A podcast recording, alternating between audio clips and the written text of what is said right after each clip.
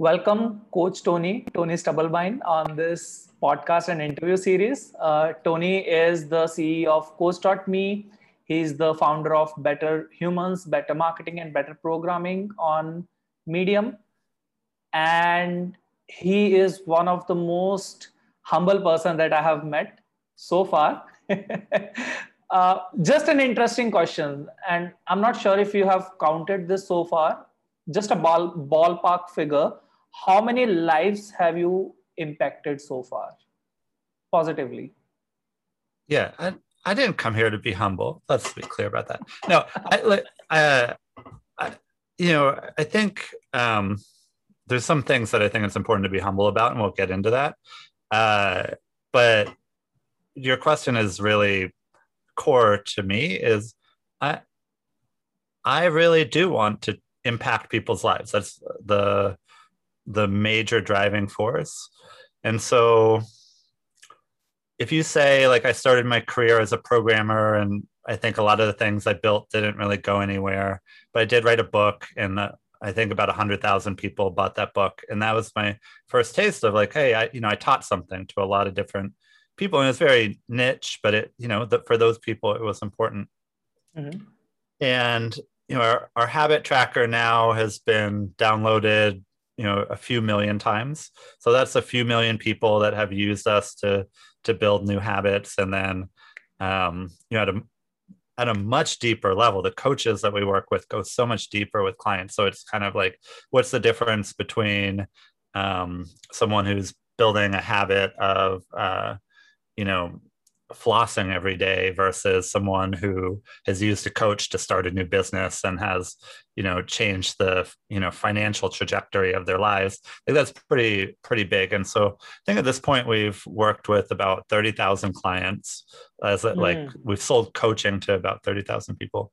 And, um, and then there's the publishing arm, where last year our articles were read seventy million times. So now, like, you know, so I've like thrown these numbers that are all, all at different, um, yeah, you know, like levels, you know, sometimes it's like tens of thousands, sometimes it's hundreds of thousands, sometimes it's millions, sometimes it's tens of millions. Uh, but, you know, along the way, one, it's not uncommon. Not everyone says this, but it, we get it regularly enough that someone will say, like, hey, you changed my life. Sometimes people will say, you saved my life. I, I keep, um, usually these people are in addiction recovery, and uh, I'll, occasionally they'll hand me, you know, their chip from A A. And I keep these on my desk. I have like two on my desk right now that, you know, it's like, we helped them stay sober. And for them, they're, they're saying, we really did help save their life. Um, so that's cool. That's good. Like, that makes me feel like, Uh, I'm not wasting my time here. Um, and it's not just like, it's not just cool to do good. It's interesting. Um, it's just rewarding work top to bottom. And uh, I'm really happy that I ended up in this, in this field, I guess. So conservatively speaking, if we have to put a number, easily more than one hundred million people so far. So uh... sounds good. I'm going to go with that. I mean, there's definitely a significant number of people. I mean, more than more than I ever thought I'd be, more people than I ever thought I'd be able to reach in my life, for sure. Because uh, at any given point, and I, I can see, so whenever I give someone credit that, you know, they changed my life a lot. Like, for example, in the last six months, I'll give that credit to you. Like, maybe not directly, but indirectly of what you're doing. Directly a lot, yeah. Obviously, because we have had a couple of meetings, I remember. Yeah. But apart from that, whatever you have started, uh, be it Better Humans or be it the Coach dot me platform. Uh, mm-hmm. But at any given point, I believe, you know, again, life is a multivariable equation. At mm-hmm. And at any given stage, there are multiple factors involved who may have influenced somebody's lives. Mm. Uh, but then again, it comes to, like, are you, again, making an impact, or are you doing what you can? Yeah. And I really like that one uh, quote or one example that you mentioned somewhere in one of our meetings, that uh, you really believe that you are here to build vehicles for others' improvements. What are the yeah. words you used? Yeah, I think that, that that's true. This is the um, uh, the. I mean, this is my mom giving me humility and context. Is the first time someone gave us one of these, um, gave us their A A chip. Uh, I had spoken at a conference and I was on a panel, and you know, usually after you speak, uh, people will come up to you afterwards. And that's actually my favorite part, because it's kind of, you're kind of disconnected speaking to an entire room, but then they, that room filters itself to the people that really want to talk to you directly. And so once the talk is done, then you get to talk to those people. And so there's one guy who was hanging back, who was wait, wanted everyone else to go first. And he was the guy who said, hey, you know, for the last year, your app is what kept me alive. Like, I use habits to keep, to maintain my sobriety. And I just like, I really want you to know, you, you know, and I mean, he said saved his life. And, you know, I was like, it back in that time, I was like, I just think I'm building something cool and interesting. I had never had that experience before. It's the first time someone really like needed to get across to me that we had made an impact in their life. And so, um, and it gave me a chip as like the only thing he felt he could give, you know, as a gift. And I remember I, I ran back to the office, because it's not that I saved his life. There was a team of people, you know, I mean, it's not even, uh, it's not even like, it's also, he did a lot of the work, and that's part of the, the, um, you know, one of the things that coaches really understand and clients don't always understand, which is that it's coactive is what, you know, yes. Some coaches say you need both people. You know, the coach isn't going to walk in the door and change your life. Like, the client actually does the vast majority of the work. The coach helps facilitate that change. But trust me, if the end clients listen to this, it's like, it's not easy. They just make it things possible for you, but you do a lot of the work. So really, he he saved his own life, you know, from my kind of perspective. But I go back, I run back to the office to give credit to everyone. And I'm like crying, you know, I just, I, cause it, it caught me off guard, and it was a really sweet uh, thing to hear. So I'm crying, and I, but I'm telling everyone, and it's like, you know, real, it was a real high morale moment for all of us. And then I call my mom afterwards, and what she said is, you know, and I told her like sort of both sides. It was like so powerful, but yeah. Also, I feel like he does did a lot of the work. And she said, listen, you know, it's not that you are like, you did something uniquely special. She said, you, he needed a vehicle for change, and you provided a vehicle that, that worked, that, that was appealing to him, and that would get him from A to B. And, uh, and I just always t- took that as, I took that a lot further as I've worked in this space more and more, is that people are looking for different types of vehicles. And yeah. Like, this is one of the problems in the self-improvement industry, is it's like someone comes out with like a new type of car and says all other cars are invalid. And it's like, people have preferences. And for the most part, all of these cars are functional vehicles. I think this is what's yeah. overhyped, is that self-improvement works for everyone. But what's underhyped is that if if you if you follow a plan, it almost always works. It's sort of like, um, mm. you know, I say like most self-improvement kind of vehicles are going to work for about ten percent of people. But for the people that choose that vehicle and go and drive it, there's probably about a seventy-five percent chance it'll it'll work for you. So it just, this creates all this confusion, right? And yeah. So this is maybe like what I'm getting at, is hu- the humility of it, of like, I know when I build something that it's not going to solve problems for everyone in the world. And I, but I want to get it to that ten percent where like, this is the thing that can be really powerful for you.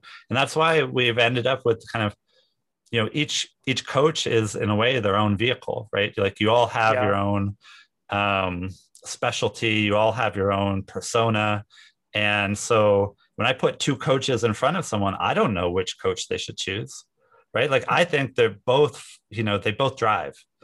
Uh, but the client has got some peculiarities about them that are going to say, well, this person is really going to motivate me. This person speaks to me. Um, and yeah, so that, that idea of like, tactically, what's my job?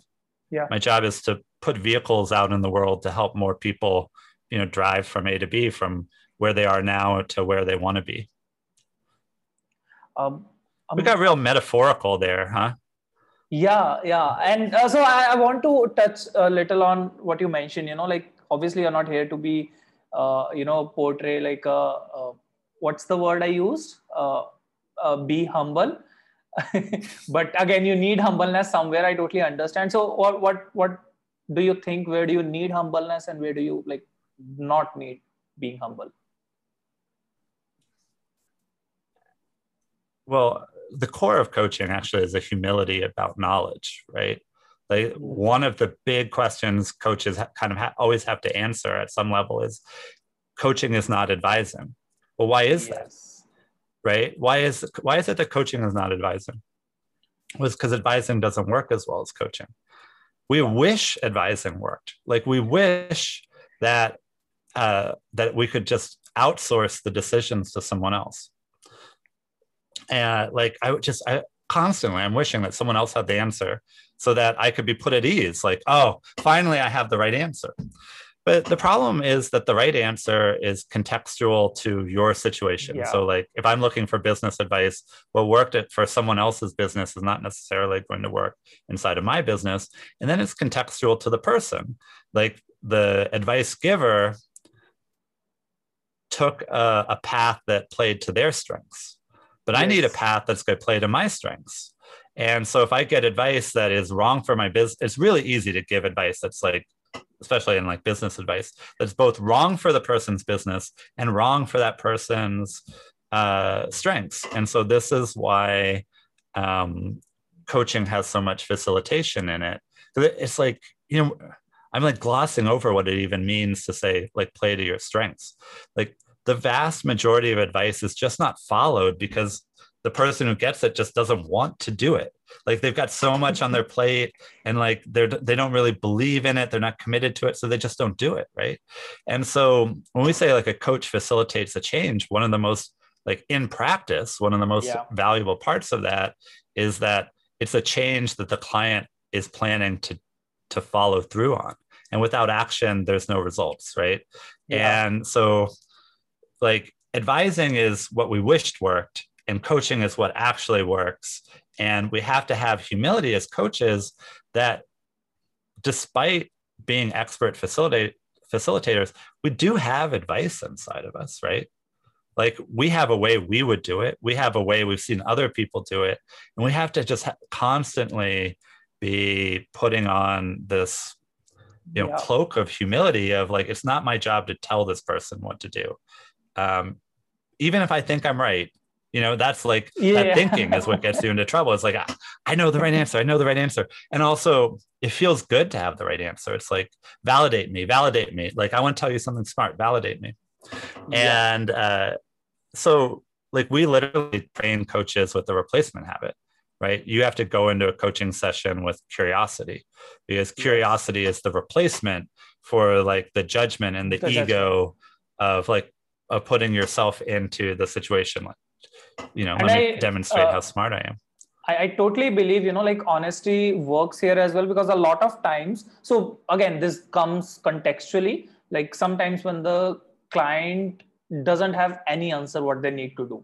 So sometimes, you know, like as a coach, you need to step up and say, you know, like in my experience, I have tried this and this has worked for me, but it's just mm-hmm. one experience that I have.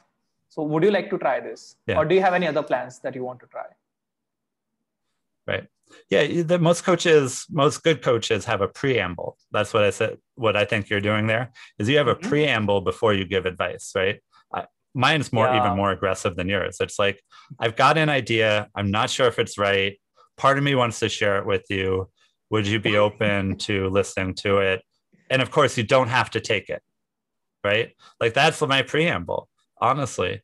And then even when I give the advice, I say like, I'll really put it in context of where it's coming from. Like I tried yeah. this because I, you know, I tend, these types of things tend to work for, with me, or I've seen someone else try this. Um, but like that preamble is a big part of kind of the, uh, you know, nuts and bolts of coaching of, yeah. I mean, uh, Gwen, who runs our support and is at I C F, a certified coach, she, you know, she explained it mm-hmm. to me that in uh, traditional coach training, they tell coaches never give advice, ever, never, ever, ever, ever. But it's, yes. but it's like, it's almost like a necessary lie. She didn't call it a lie, but it, it's like a necessary lie because the, the n- new coaches, the desire to give advice is so strong in them that they have to be like told it's a rule, never give it, or else yeah. it'll like just leak out. And it's once you become an experienced coach, then they let you in on, well, of course you can give advice. Like you've coached twenty different people in this exact same situation. You're a wealth of knowledge, but now that you have the balance, right, now you yeah. can come in with, with like, hey, like I've had clients try it this way, this way, and this way. Here's how it worked out. You know, does that help you at all? Right. And, um, but for new coaches, it, it's just, the impulse is overwhelmingly strong and you have to really, uh, uh like, I, on, I mean, I am sort of hyperbolic sometimes, but I say like one of the main values of coach training is to indoctrinate a coach into the idea that they're not an advisor. Mm.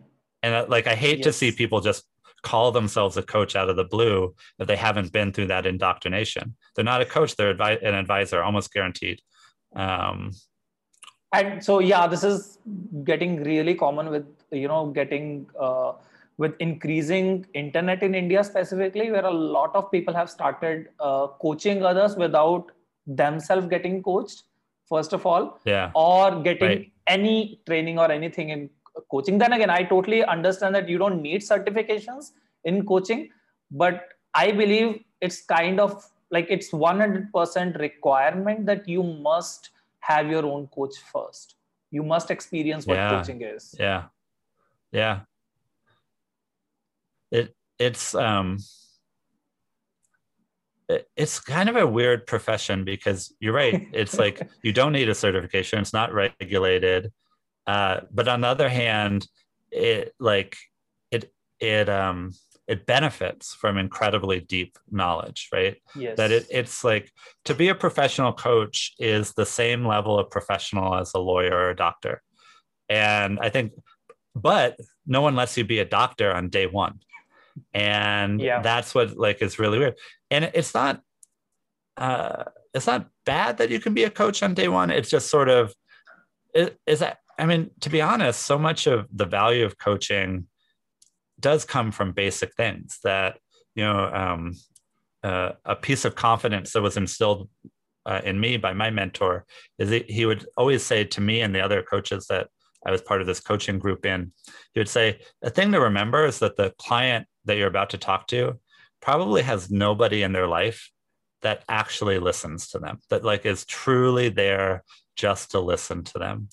And just that, that alone is yeah. very, very powerful. And so the kind of the, the experience of facilitating, reframing, uh, sequencing, pacing, coaching, like that's all very, very important. And yet you'll still get something really valuable from, from, uh, um, from a new coach. And so I think that ends up actually mostly being confusing to the coaches who think, yeah. oh, well, I don't need training. And it's like, well, I think you should start right away because you should start coaching as soon as you can because the training will make more sense to you. But on yes. the other hand, I, I absolutely don't think anyone should skip the training. The training is uh, so important to being a great coach. And then kind of, if you want to make a living, the only way to make a living is to be a great coach because so many of the business loops inside of coaching uh, rely on uh, testimonials, yeah. basically testimonials and referrals. Like uh, individual coach lives off of testimonials and referrals. And yeah. if you're not coaching at the level that generates those, then you'll never have a business. And so, uh, yeah, it just, um, What, I forget what, what the question was, but those yeah. were some things that I wanted to say. no, no, make sure the, the train of thoughts actually connect. So uh, one thing, uh, I'll also share my experience, but what do you, what do you have seen most of the coaches, or what's the reason according to you, why most of the coaches struggle with their coaching practice? Uh,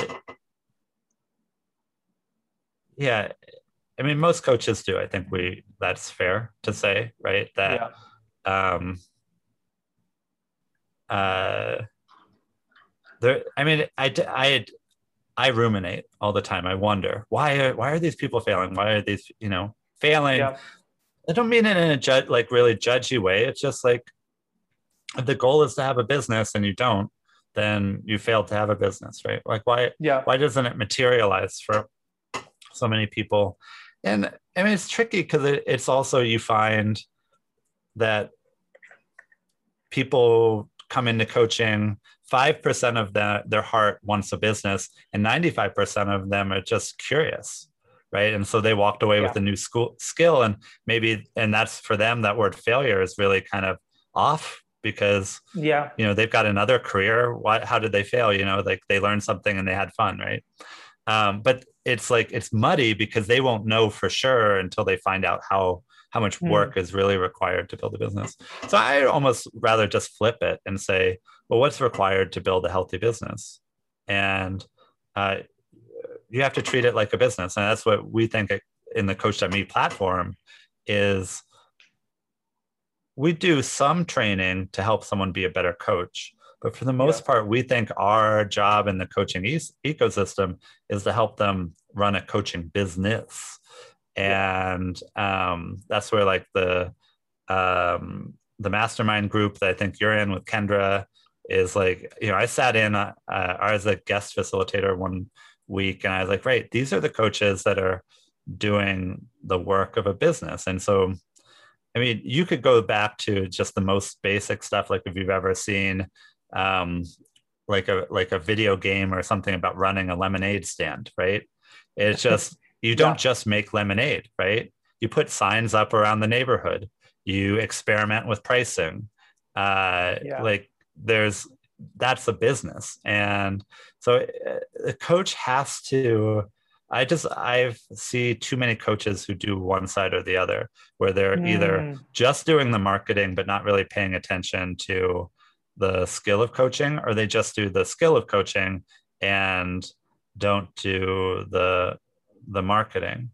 And so, so then, you know, my focus then is much like, there's a lot of coach training out there. We do this very specialized habit coach training, but we're not like trying to reinvent the entire, you know, yeah. world of how to be, how to do the act of coaching.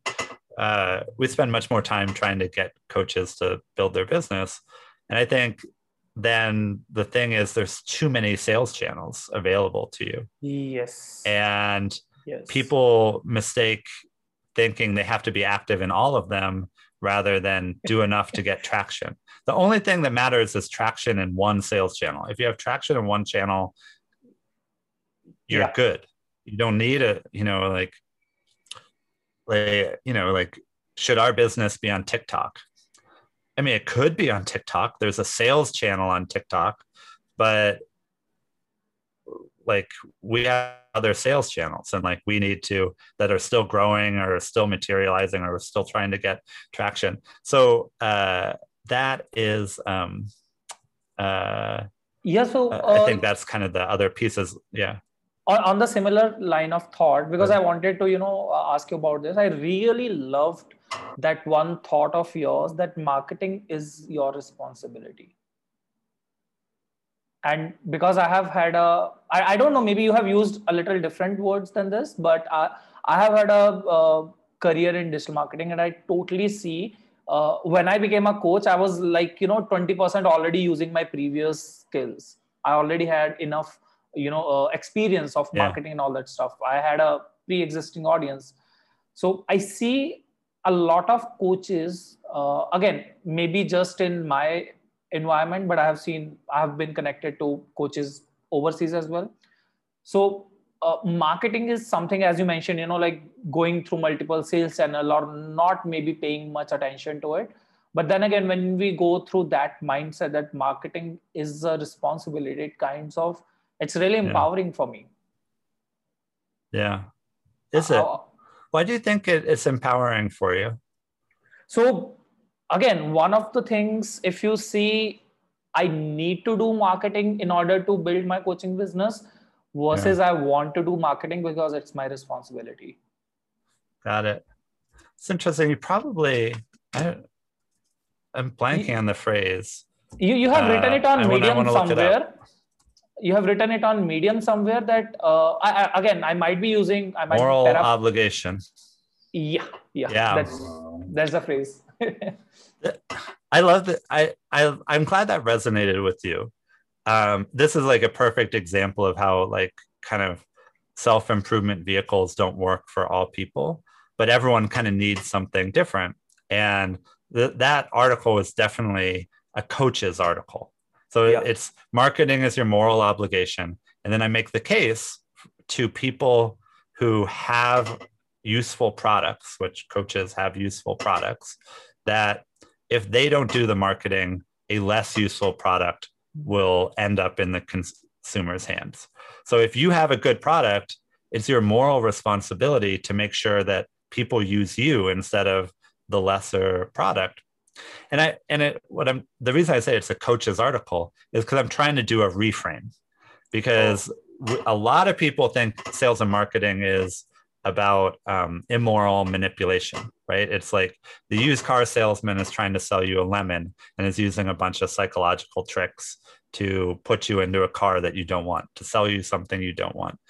And so we do a couple of different reframes for people who uh, kind of tell themselves these stories about marketing as a way to yeah. justify not doing it. So marketing as your moral obligation is one, but I think often the the more successful one is because, like, the reason that's not that successful, I think, is because uh, people are a lot of people are already past that. Like, they've just realized I'm not going to eat, I'm not going to make rent if I don't market, right? So they're like already convinced that they should. They're just afraid yeah. it's not going to work for them. And so we use this one from one of our coaches, uh, Patrice Madison. We use all the time. Um, uh, we say. Uh, Sales is about sorting, not convincing. And, you know, it's like, if you go into a conversation with a potential client thinking your job is to convince them to hire you, you put all of this pressure on yourself to do things that aren't natural. You know, if you think a coach is a, someone who is naturally of service, and now suddenly you're trying to make someone do your bidding, you know, it's like, I'm going to make you hire me, right? Like that, again, is like kind of that misunderstanding about what sales and marketing is, because they only heard the most extreme, awful cases yes. of it. So Patrice like has the, the opposite approach. He's like, there's a hundred people in front of you. Seven of them uh, like have a problem that you can solve. And you just need to talk to all hundred of them to find out which one of them, which ones of them are in the, they have a problem you can solve. So when you're talking to someone and they have a problem, but it's not one that you solve, they're not saying no to your sales tactics. They're you're just saying, oh, they're in the no bucket. Oh, and this other person's in the yes bucket. But these three people in a row, they're in the no bucket too. No, no, no, no. Just like constantly, like, like um, yeah. that's a no. And I don't know. I mean, I. Like I always hesitate to make like dating analogies, but this is like very like Tinder-esque, right? Yeah. Like if a person is not attracted to you, they like good, you sort them into the no, right? And and it's not like, you know, there's a whole world of dating, you know, like really creepy dating advice that's yeah. about convince like you can I can point at any girl and make her like me. And it's like Tinder in a way is much healthier because it's just like It it helps people get into that mindset of we're just we're filtering, you know, yeah. the it's like the it's a filtering exercise, at least at the beginning.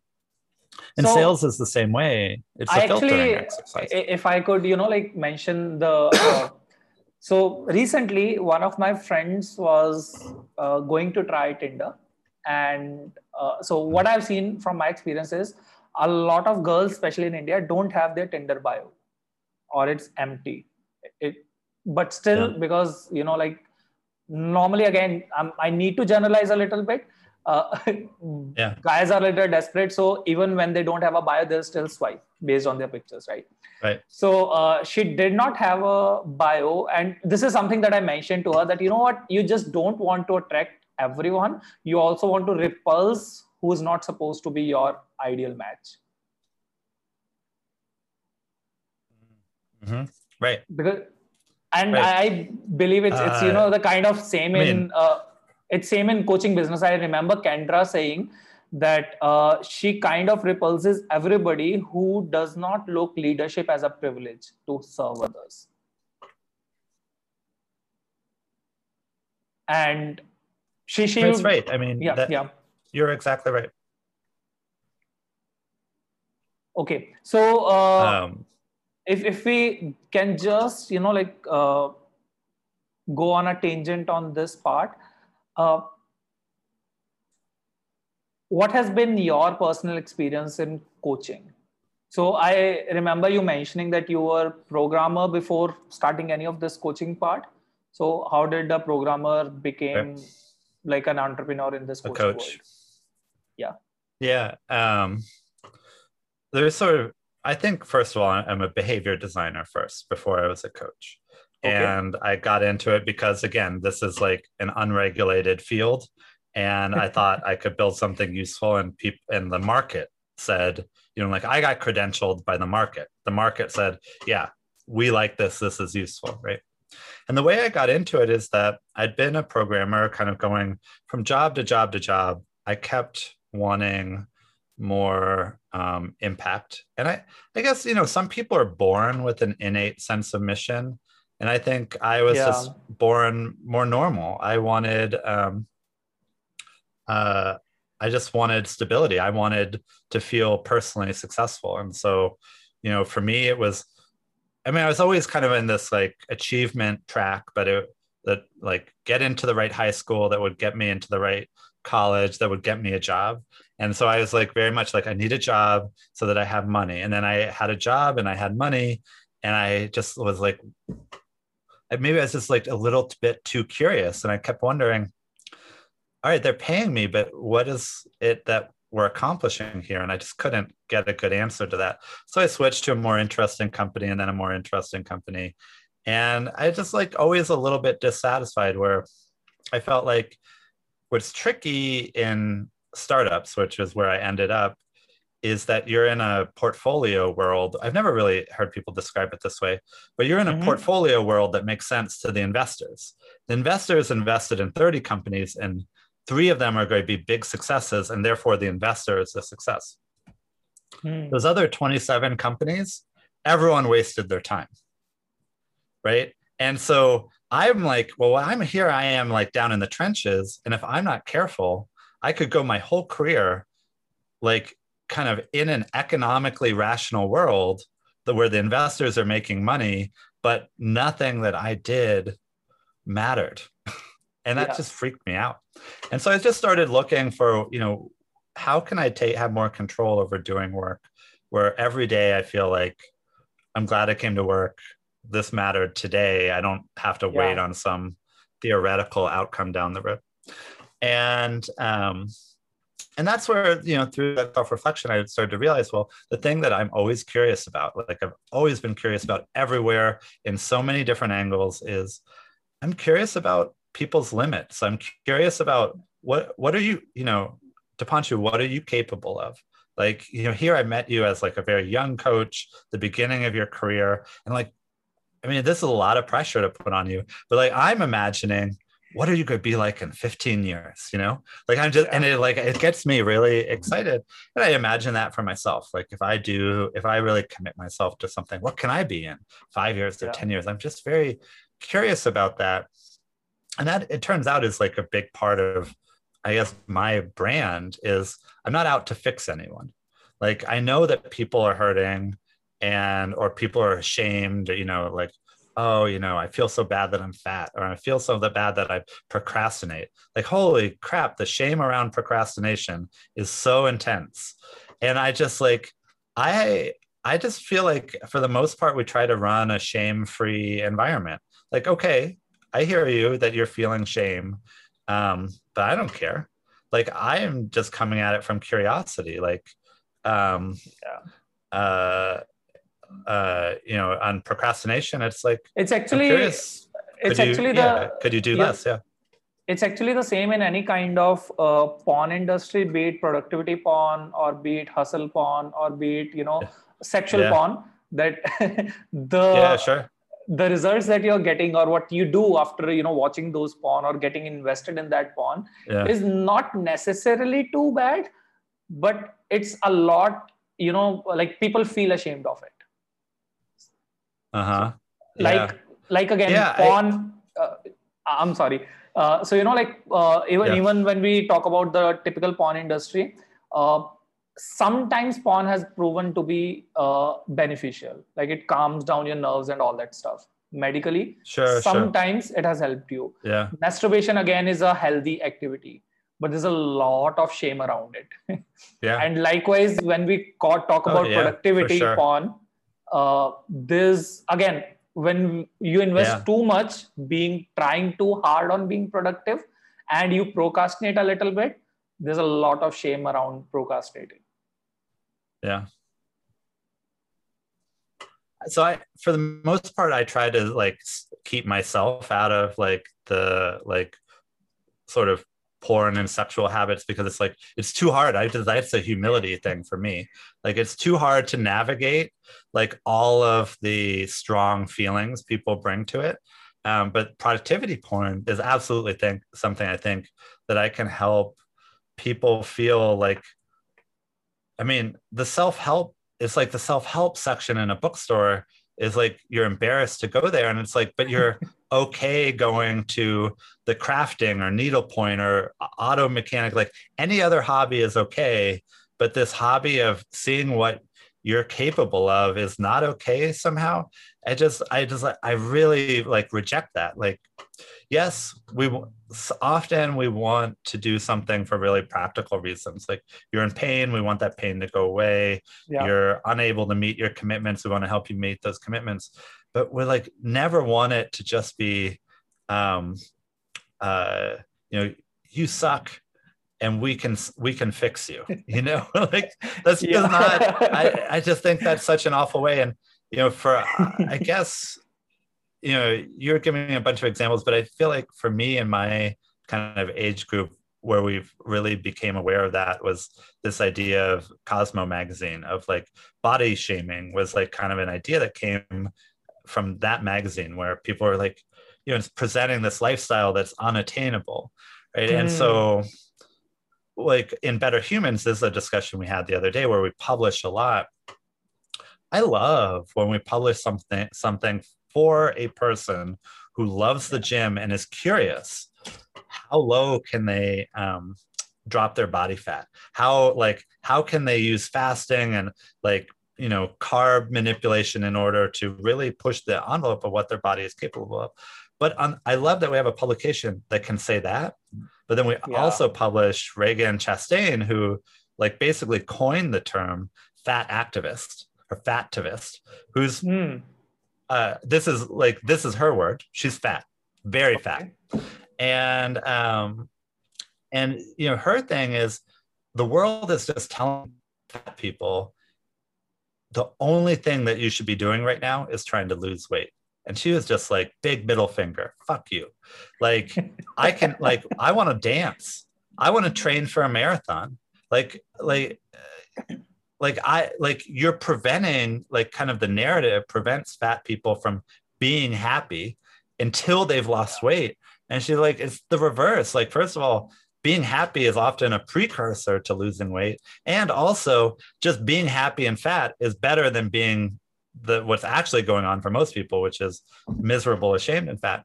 And so I just like, I love that we can kind of, when we can meet someone where they are and yeah. say like, whatever it is that you're curious about achieving, like we want to go on that ride with you.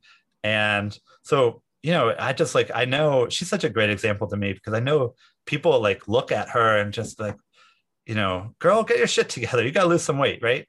And, uh, but it's like, meanwhile, she's like one of the most successful people I know. Right. They're like, you know, like I don't have the time to train for an Ironman. I don't know. She, you know, she ended up not making it, but it's like that she can take on these challenges and uh, live a happy and, you know, impactful life. She's impacted a lot of people. Um, mm. Uh, is like I see the world more that way, right? And um, Uh, so yeah, I mean, that's where it goes back to the kind of the curiosity and being, how do, how do we be both high performance and shame free? And yeah. that w- we just have to let people choose their own goals, you know? And uh, what I usually, uh, you know, uh, write about, that we need to create our own balance in improvement and acceptance. And that's exactly, yeah. uh, exactly probably what right. I mean. Uh, so I have, uh, Well, to be honest, I've been there, you know, uh, feeling really ashamed and struggling with losing weight and being happy and all that stuff. I don't know. Anyway, I yeah. probably don't want to go there. uh, here's something that I, uh, here's something that I uh, do want to uh, talk about. So uh, you have mentioned this uh, sometime uh, about your partner, Sarah. And because mm-hmm. I talk around relationship, most of my audience is in their twenties, who is sure. uh, this uh, millennial generation of struggling relationships. Uh, yeah. So what is your take on that? And I know that you have a, a kind of not fitting in a box kind of relationship. Is that what we can call it? Yeah, I mean, that, I mean, that sounds like certain things. I mean, let's like actually say, so I, it's, I think there's a couple of things about a relationship that are important to know just for context when you're like looking yeah. at my life. One, we intentionally don't have kids. So anyone that's taking productivity advice from me has to understand that I like, we've gone through our lives with like two professional incomes and never the overhead of kids. So mm. like, some of the stuff that I'm up to is just stuff that a parent would never have time for. Um, and that's, you know, I think there's a tendency to like really like compare yourself to someone. And if anyone's ever yes. like comparing themselves to me, they like they have to understand, like, I'm on the easy level there, right? Or Sarah and I are on the easy level there. Um, you know, it's, relationships are are tricky in that, I mean, I love listening to a good relationship coach, you know, or there's a there's a show I think you can get through um, uh, um, through Amazon, I think, called Couples Therapy. And it was like mm-hmm. a real therapist and, and a bunch of couples let themselves be filmed. And oh. so just Ooh. to like see see that progression. And, it, you know, it's like, and and then you're like pointing out things that you're like, oh, we have that pattern. We have that pattern. We have that pattern. Um, and, you know, it's like one pattern is, you know, fu- you know, sort of you couples have different feelings about uh, responsibility. And, you know, usually that ends up being money, you know, like you're kind mm-hmm. of like how, mu- how much risk, you know, what pace, you know, and you have to kind of work to balance that out. But then again, like Sarah and I are on easy street because we're both, you know, have good earning potential and we don't have a yeah. lot of financial pressure on top of that. So like a lot of the conflict that would be in a relationship we didn't have because of, of that. Yeah. Um, uh, I, you know, I, but that's, I just have a suspicion.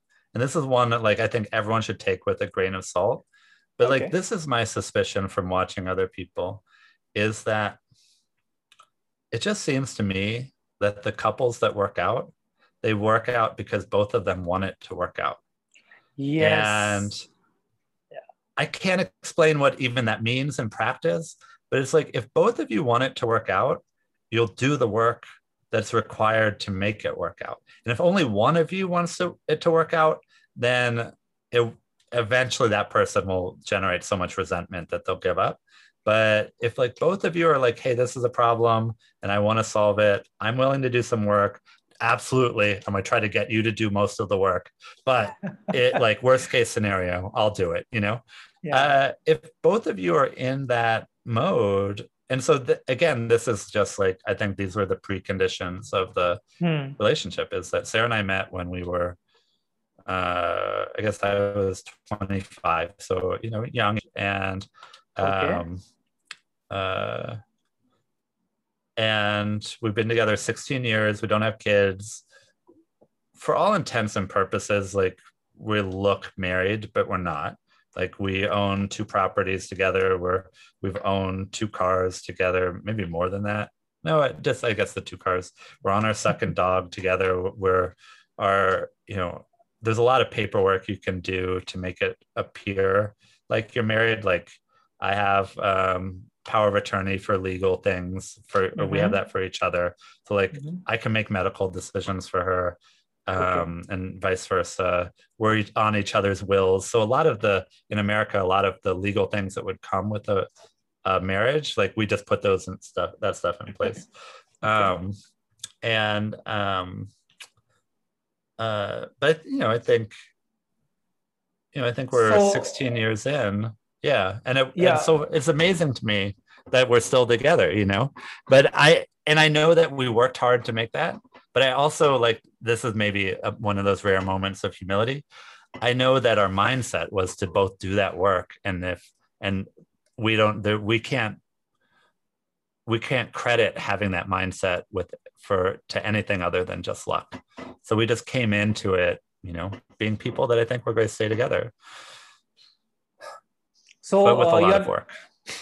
A lot of work, more work than you, uh, so what's something that you always say?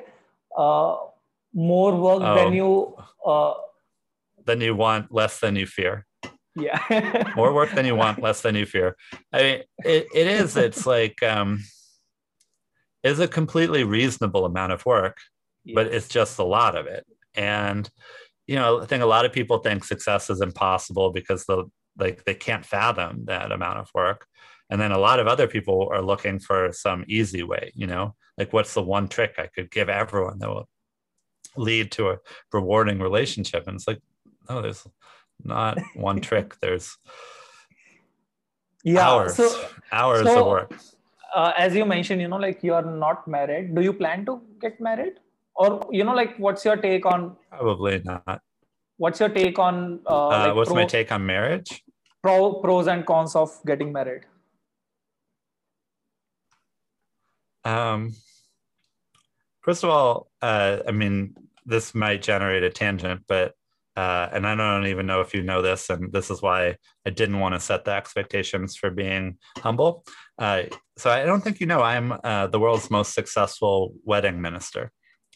Uh, mm. I've done six weddings, no divorces. So I have a hundred percent success Whoa. rate, more than fifty years of combined marital bliss. I'm not even sure there's been an argument. Well, I don't know for sure, but there's no divorces. So just want to make that clear. If you want to get married and stay married, you want me as, as your, your wedding minister. So I love weddings. Uh, I love, um, I mean, I just love the public display, you know, the proclaimment of like, there's something about the ceremony that's actually very emotional and powerful. And I do actually think done well, it, it does bond people together. Um, and I love being involved in, you know, it's been a huge honor to be asked a couple of times. I, I did both of my sister's weddings and uh, one of my best friends from uh, uh, from high school. And it's only recently that basically strangers started asking me. And I was like, okay, let me do it. Um, now it's public. Uh, you it's, can always, expect, it's always a... It's going to be public. Sorry. You can expect more, you know, ask requests. But I finally think I figured out how to be good at it. Like I, it's a little bit, I have more of a system. The first time I did it, I was really, it was a lot more stressful, but I, now I know I have the parts of it more uh, systematized. Um, so I love, I mean, I love weddings and I would encourage everyone to get, have one. Um, I, you know, I think just Sarah and I, for whatever reason, maybe, I think because actually we're busy, that, that we're like we're this com- this bad combination of busy and particular. Yeah. So it's like if we're gonna have a wedding, well, first of all, that's its own trick because we're both particular in different ways. So it's like if we're gonna have to have a wedding, it's got to be great. But my version of great is not the same as her version of great.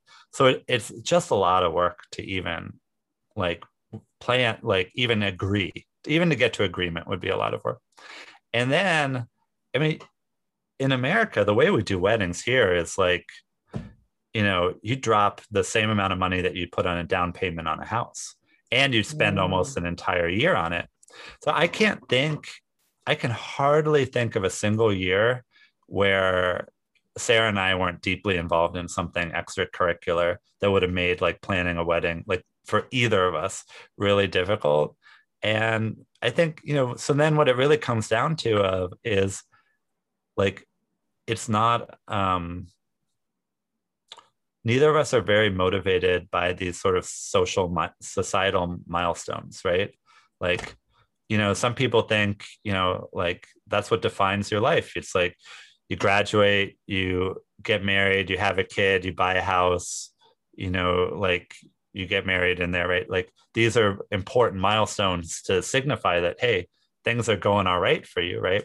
Yeah. And we just like kind of both people that choose our own path. And so of those, we did, we did both graduate from college and um, did buy houses, but they were much more like on our own terms. And I think, you know, it's like, if you actually get to the core, this is why for us, mm. we're not willing to like push through the barriers that would lead to getting married. And Sarah would tell you a slightly different or maybe completely different story. But, you know, I think, you know, like let's, usually let's talk, I, one let's or both about, people. Yeah. yeah. Go ahead. Let, let's talk about this only. When was the last time you had a discussion about this topic with Sarah? In the last couple months, I'm sure. I mean, it's come up. Uh, in which, you know, she says that she just doesn't, like, it's offensive to her to have the government involved in her love life. Okay. Sure. So there you go. So that's her answer. But it, it's sort of like, you know, if it was like, some people, it's such an important milestone for them that, you know, and I think if I was one of those people, or if she was one of those people, then we would be married. You know, it's like, mm. you know, like I promised, you know, if one of us had promised our parents that we would, you know, have a great wedding, then I think we would probably have pushed through this uh, resentment of government involvement in our lives, you know. Is, we, is it okay? That's something I... that can be overcome. Sure. Yeah. Is it okay if I ask one more question about this? So sure. uh, let, let's say you get married after a year and, you know, like the life proceeded from there versus you don't get married. Yeah. So, you know, like, is there something that you might be missing? No. I mean, it's like literally getting married would do nothing for us other than like, I actually, I, you know, I, for a while I was trying to wear one of those aura rings. So it's like that track your sleep and stuff. And it, it just really bothers me to have things on my fingers, you know, like, like I can only think of things that would get worse for us if we were to get married.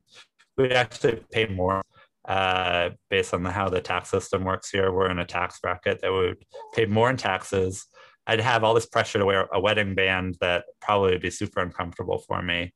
Would have wasted kind of a, a year of wasted. You can see even how my mind works. It's like yeah. wasted a year of planning and and a huge chunk of money, you know?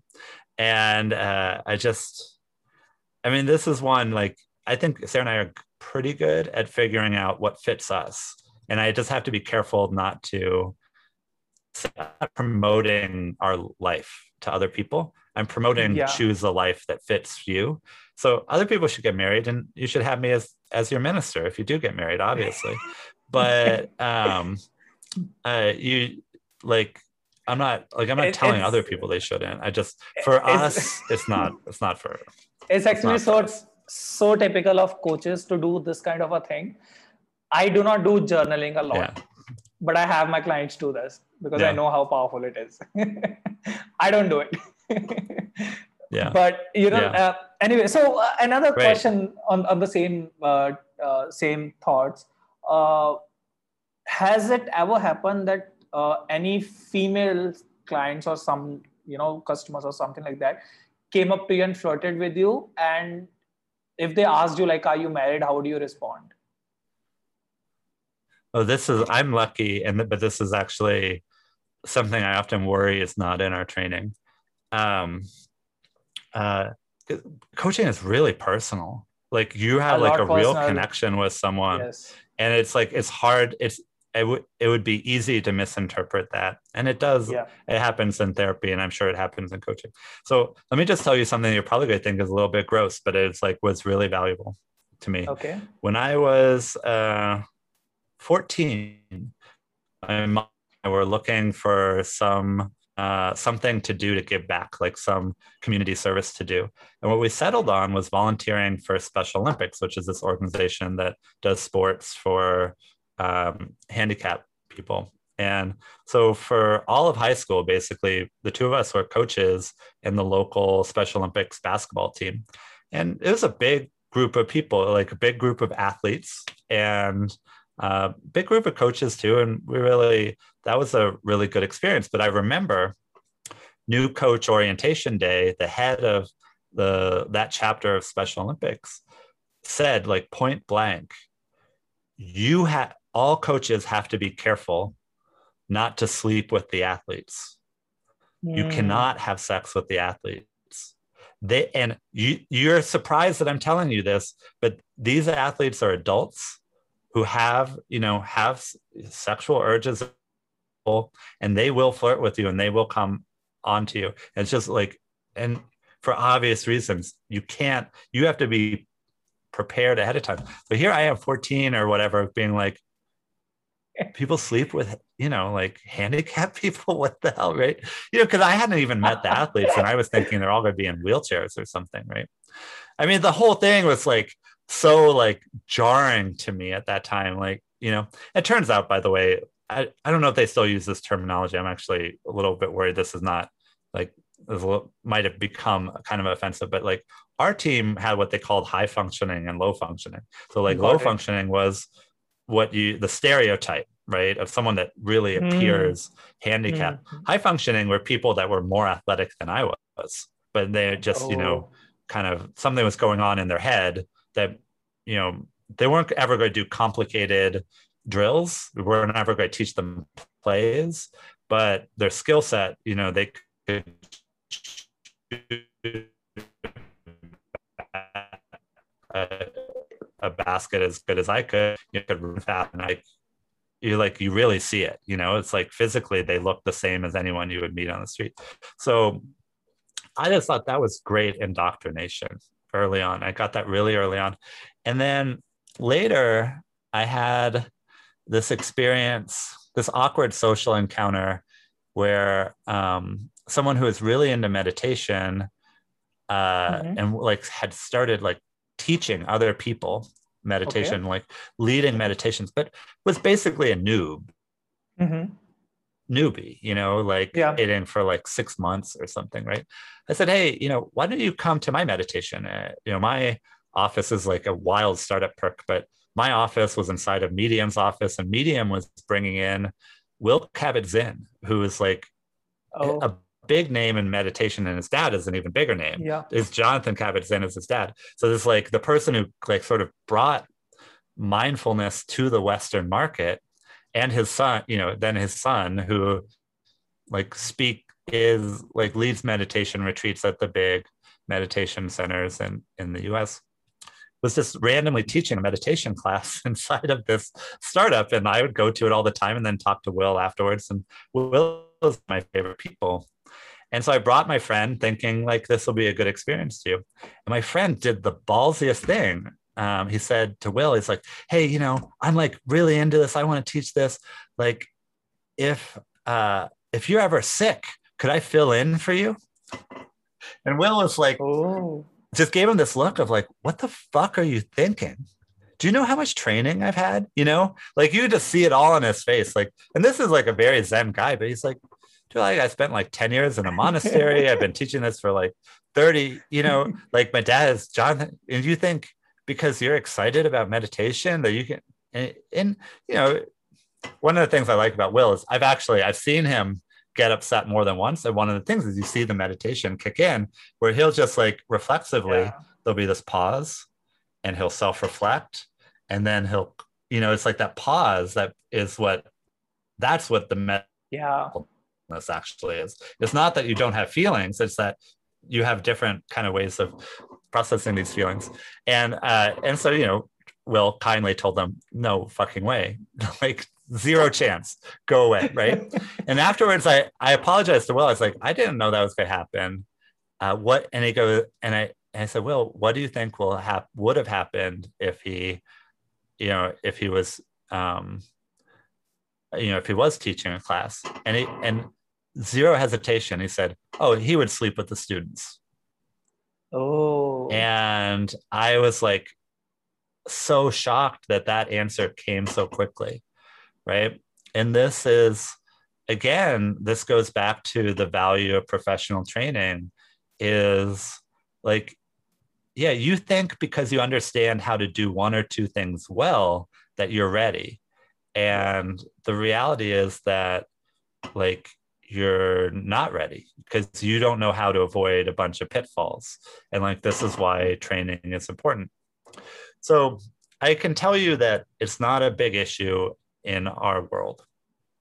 Like, uh, you know, in all this volume of coaching, we get an enormous number of complaints about coaches. I mean, it's like, I see all the complaints, you know, so if we're doing this much, you know, this much coaching, you know, there's going to be that much complaints, and I'm going to see all of them. And to me, that will feel like a big, none of it is about like um, uh, coaches overstepping their bounds. And I feel like very, uh, or coaches not understanding that boundary, right? Mm-hmm. uh, it, it's a position of power, and yeah. you like, You're you, even if you think the client is receptive, it's just completely unethically and morally wrong.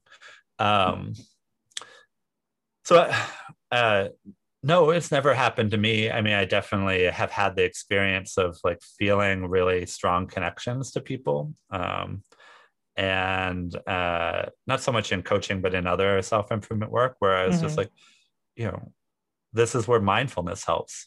Like, it's yeah. okay to have the feeling, but you have to like, you have to have the tools to be like, I'm having awesome. This feeling. I, I need to, you know, I need to set it, set it aside. I need to understand it and, and move on. Like, cause it's not a feeling to act on. It's not a feeling to convince myself that it's okay, you know, to move, to move on or, yeah. It's funny, like I'm not even, I think you were asking a romantic question, you know, like something that would lead to sex or whatnot. But I, the, the story that I'm actually thinking about is now one of my best friends in coaching, we were both at Esalen, hadn't, didn't know each other. And we did this exercise that was just about listening to each other. And at the end of it, I just was yeah. like, I love you. I was like, I just met you and I love you. And I'm like, I don't know what, this is like, it was not, I'm not saying romantic love. I'm just like, was no, like, yeah. I don't know what to, I was just like, this is so freaking weird. Um, and it's just, so then I was like, well, you know, the thing there is then to build an actual friendship. It's not to like, to like throw myself at him, like, and be best friends on day one. It's like, well, okay. Like there's a connection. Let's see where it goes. Um, but it, that was one for me that was just like, the feeling was so, um, like so far in a, above the um uh the history together, you know you know you have this super strong feeling even though you shouldn't yet, you know and so those, like, that's again that's an experience thing. And I've honestly yeah. I've often wondered like if we should add more to our own training. I mean, I don't know, the habit coach certification's already so like yeah. fundamentally like packed, but th- yeah, this yeah, is yeah. definitely one of the boundary setting things about being a professional coach. Um, yes. You know, what is flirting anyways, except, you know, listening to each other and staring into each other's eyes. Right. You know, like, yeah, that's going on. And, yeah. and you just, you have to be in a different mindset always. Yeah. Yeah. So uh, actually that's my have one. I I totally resonate what you mentioned, and obviously because I have had like a little bit of experience in it, and whatever you mentioned that you know about connection, that obviously yeah. you need to have connection, only then the other person is uh, will be yeah. opening up. I totally resonate with that. And I have a question from Ananksha. So Ananksha Lamyan, she is a friend of ours, and she uh-huh. asked me to ask you this question, that uh, how do you keep the spark alive when you live with your partner?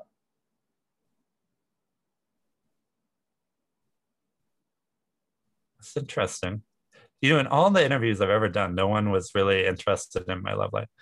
Um, so it, it's it's not actually, you know, the angle would, is not about your love life. It's about, you know, like who you as a person, yeah. as someone who has developed all this productivity yeah. mindset tools, how you navigate through everything. Yeah. It's not, you know, like it's not a creepy yeah. thing. yeah.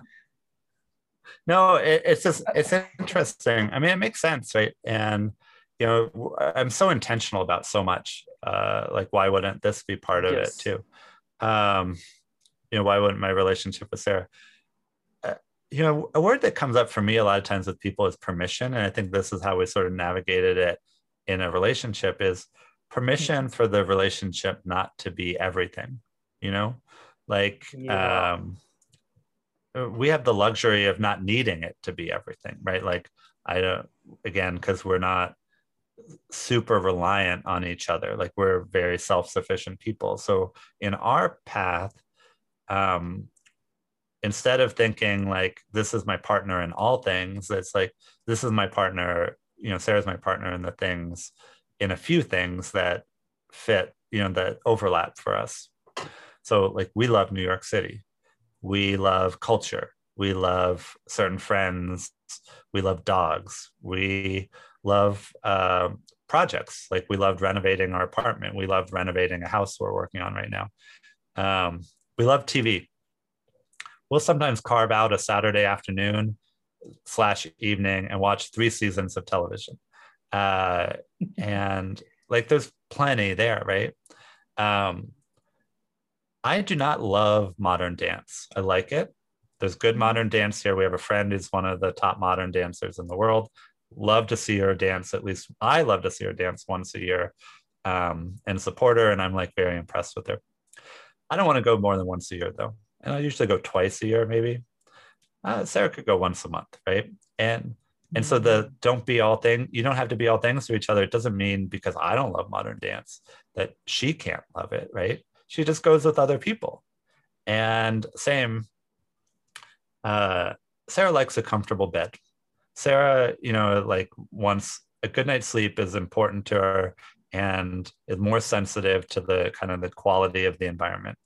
So Sarah's not going to be backpacking with me, but I love backpacking. And so, uh-huh. uh, you know, like um, I've been in the Grand Canyon before the pandemic. I going to uh, the Tetons here in uh, Montana in September. Uh, I've got other friends to go backpacking with. And I'm not like, there's no part of me that resents Sarah for not caring about backpacking. She's not a mountain biker. Uh, we bought an R V. I love the road life. I think that she will, you know, like if I spend thirty days in the R V a year, I'd be happy. I bet she would spend four days in the R V. Mm. So we're just, you know, we'll be separate. And we've always kind of had that, um, you know, kind of a relationship that I think worked for, um, you know, strong-minded, independent people. And, and if I'm not wrong, yeah. communication is probably one of the parts that's like really like a big prerequisite to having what you have. Yeah, for sure. I mean, this is something I remember when I, before I met her and I was dating, I had a good friend who was thirty and she told me, she's like, oh, you know, date. And she, my friend was single too. And she said, oh, you know, dating in your thirties gets so much better because finally everyone can communicate. And what she really meant is like, people are just finally able to say, this is what I want out of a relationship, like out loud, say, ah. this is what I want. And when you can say that, if the person is capable of giving it to you, then they actually give it to you and you're not like passive aggressively hoping for it, or, um, or they won't give it to you. And you know that early on and you move on. Right. And in your twenties, it's like, you're all, you have, first of all, you don't know what you want yet. You don't have the, you know, you don't have the stones to even ask for it. And, uh, and, and so it's just like a mess of bad communication. So yeah, no, I mean, there's a lot of, um, it's funny to like even talk about communication. It's like, basically there's a lot of bad communication, which we then work hard to rectify, right? Like, it's not like you're a good communicator and so you always understand each other the first time. It's that you're more that you have a mindset of committing to do the work to get to the point where you understand each other. And you don't just like throw your hands up when you've misunderstood each other. I mean, we, you know, like we carry the baggage of our childhoods. We, um, uh, we have different, um, just different ways of, of being and thinking and, you know, different blind spots. And so we're always, uh, you know, misunderstanding each other and, uh, you know, working, just working through that. But it, I mean, that goes back to like just foundationally, I think we basically trust each other to work, and yeah. um, uh, I'm really grateful for her that, you know, she, I think, yeah.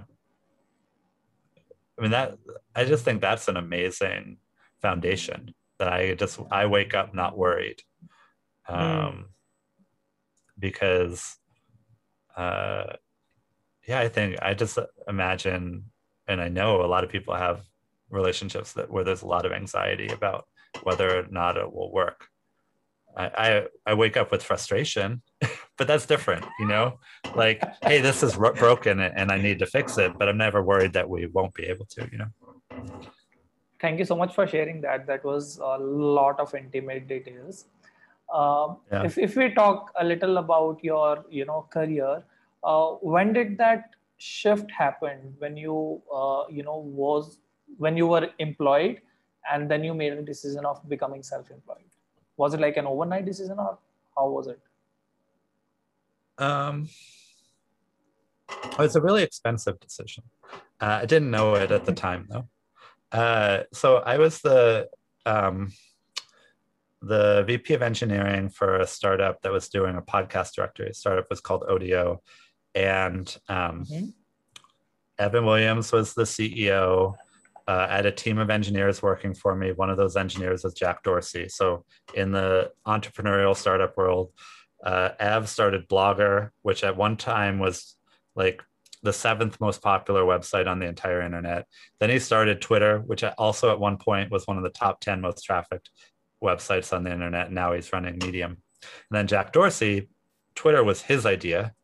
And Square is, is was his company as well. And so they, these two mega successful people were on that team. But what we were doing at the time was failing left and right. And the team like really hated each other.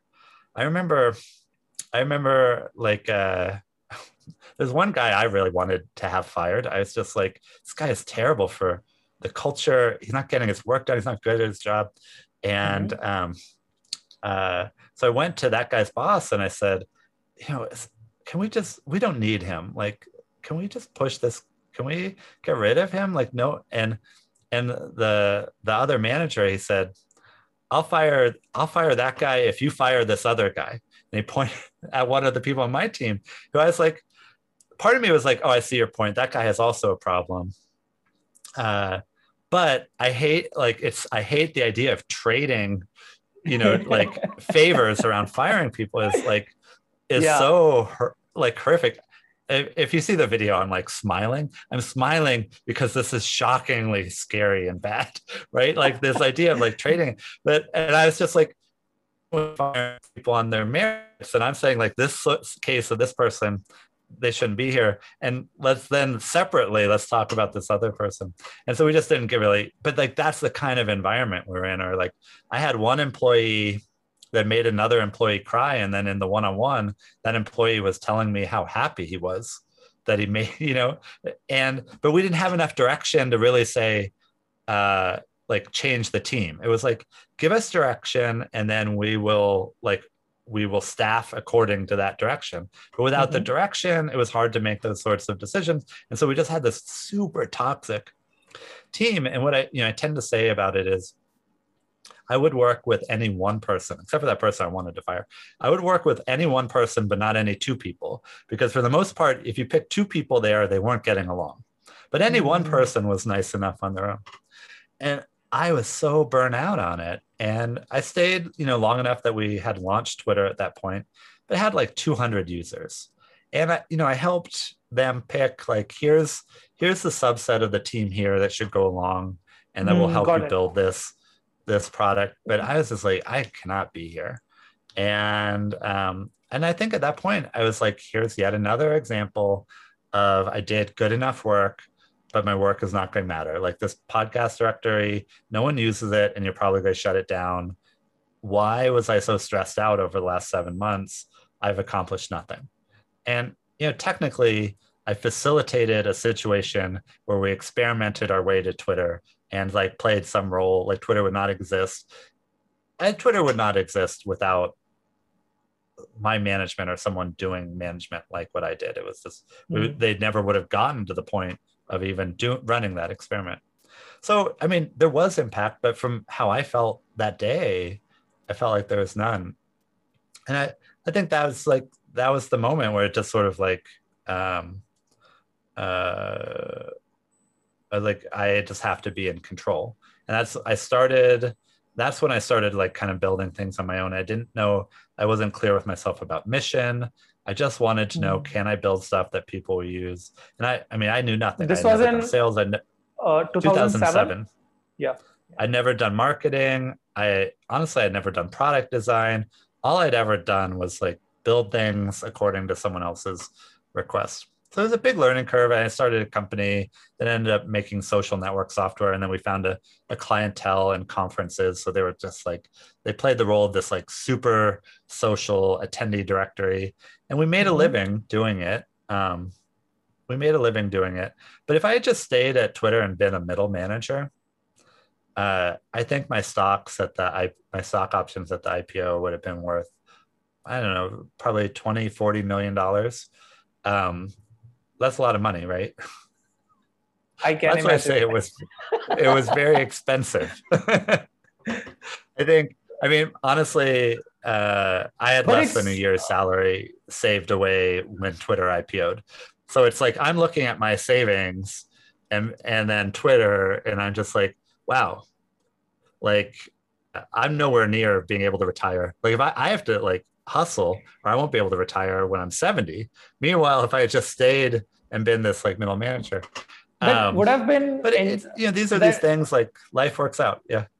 That, that would have been an easy thing to do, you know, like uh, staying where you are, yeah. But would that be enjoyable and, you know, like would have made you happy? No. Well, this is, you know, one of the, the benefits of confirmation bias is like, you know, we convinced ourselves that what happened was right. Right. And so the what confirmation bias has like literally allowed me to truly believe like at an emotional level is that I'm a better person for not having stayed, that I'm a more complete person. You know, it's like, I, I, I do feel that I would have been like frozen in time. Like if you gave the version of me that, you know, millions of dollars, said you never have to work again, I'm not sure that I would have kept developing. And so, you know, essentially I would have been, uh, you know, a spoiled, overgrown teenager. You know, it's like what I cared about was watching sports and playing video games and writing code. And I just hadn't developed much more beyond that. And, uh, And I don't think that the Twitter experience would have really grown me. I think for the yeah. founders of Twitter, they grew a lot. But if you're just a middle manager inside of a hot company, it's really stressful.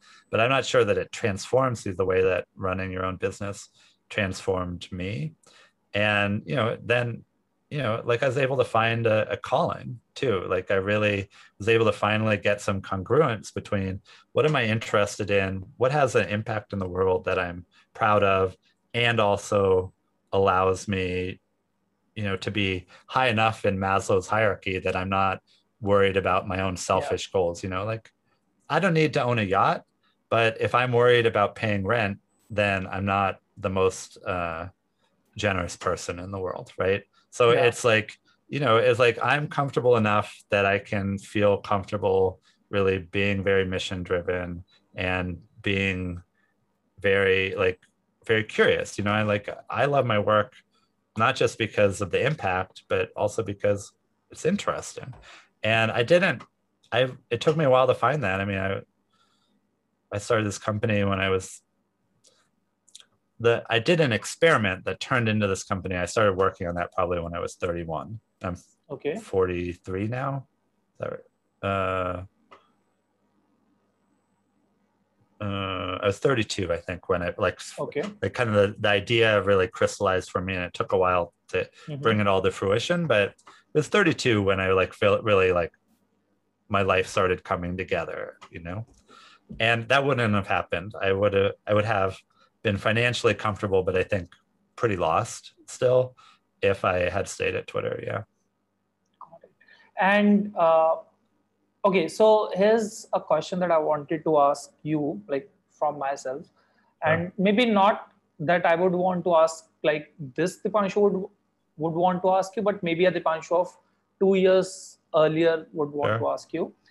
Uh, so I know where I am right now and where I'm heading, like for the next three to five years, I have a plan, like where I want to go, or this experimentation yeah. that I want to continue, being a life coach, having courses, group programs, so on, on, on, all that stuff. And I know it's going to take me three to five years. So a bare minimum of three to five years, I am in this profession. I don't know what happens after that, but at least till yeah. then I'm, I'm in this profession. Right. Uh, but uh, let's say somebody from India or Asia or other, you know, like second or third world countries, they want to develop skill sets, or they know English quite okay, or they have one okay, you know, uh, skill set. Like let's say I had in content writing or digital marketing. I was not really world-class sure, right. marketer, but like good enough. So, so that I can at least, uh, I can start something. Like I can help some mm-hmm. people in the marketing area and all that stuff. Uh, how could they maximize their, I don't know, maybe network, or what are their opportunities for them so that they could, you know, really grow in their career in terms of money as well as in terms of opportunities? And this is, I think, where it's helpful. You know, your adva- you know, there's a disadvantage, which is um, that, you know, maybe your kind of in-person network is not um, that yeah. developed, right? And I mean, first of all, it's not just about being in India, it's your age, right? Like, uh, yeah, you know, we talk about like sales channels. It's like one, one of the channels that works for coaches is to become a business coach in your thirties or forties after being successful in business. You know yeah. what I mean? It's like yeah. at that point, You have you have ready clients, and then if you do a good job, those clients will turn into referrals. And a lot of times, you keep your business job until yes. you have enough clients, which is, you know, basically how Kendra did it, where it's like yeah. she was a C E O like for five years before the like before she really had unlimited referral business, you know. Mm-hmm. Um, so, you know, you're trying to manufacture something that like doesn't ex- the reason it doesn't exist is because you haven't existed professionally long enough, right? Yeah. yeah. Um, I but then the, you have this advantage, the you know your economics are different, right? Yes. Like you, it you, and it basically it creates all this free time for you, or like you have the the option of having like productive non-coaching hours, right? Where it's like, you know, when a new coach only has three clients, they're freaking out, right? But, you know, if you had three, four hundred dollars a month clients, I, I mean, I don't, not to speak directly to your, your financials, but like, yeah, knowing some people's financials in, in India, it's like your rent and food is paid for, right? And so now you're meeting, you've got, uh, you know, ten hours a month of client work, including prep and review and the actual session. Well, well, now you could put a content business in place, or now you yeah. can like, you can be active. Like you can come to every one of my office hours, and, uh, you know, you can do slower developing things, or, um, because yeah. you have less financial pressure. And, you know, like, you know, try to run your playbook while living in New York City. You know, mm. it's just not going to work. Yeah. You're going to be flipping out. You you would have a side business here. You would, or like you would have a full-time job here just to make rent, you know? So um, I, I think that's like kind of, I mean, this is business advice, right? It's like you, yeah. like play, like understand the systemic advantages and disadvantages and plot accordingly. And uh, so, you know, like you, you have the advantage of time in a way that other people don't have. And I, I think for the most part, like our community has allowed you to really thrive and excel, and that like a lot of people yeah. know who you are. And it's the, you know, I think it's on us to make that more um, yeah. lucrative for you or, um, but uh, yeah, I mean. So I, I want to actually ask, you know, like, let's talk in context of non-coaches people, like who are not coaches. Uh, like, let's say who I was three years ago. I was a digital oh. marketer, a content writer, and I was just growing. I had enough uh, experience. Yeah. So I could write uh, an average kind of a blog post, or I could set up your, optimize your profiles, or start some kind of content, like for any business. Uh, at that point, so let's say someone is yeah. at that point where they, you know, they're just starting out their, in their career. They're not coaches, but let's say they're in marketing or some other yeah. field. Uh, how could they maximize their opportunities?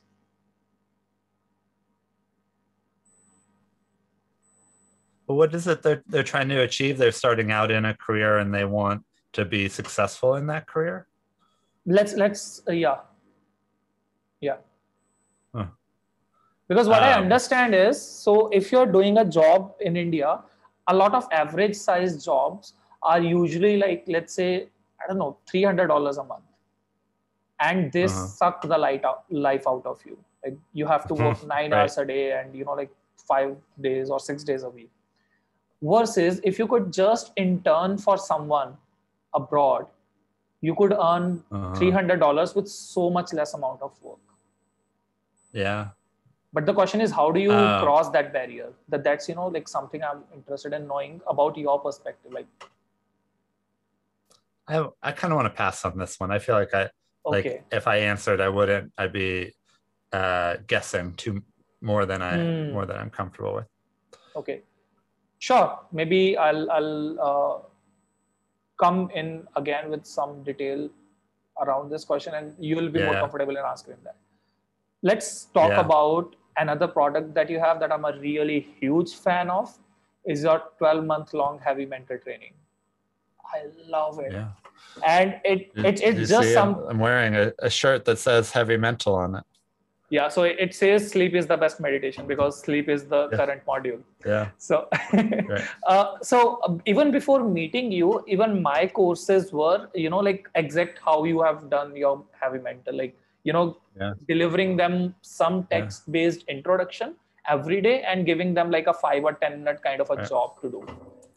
Yeah. And yeah. so there are thirteen modules, right? Meditation is one of them, sleep, stoicism, um, annual review is last, and then there is interstitial. Uh, what, what's that, journaling?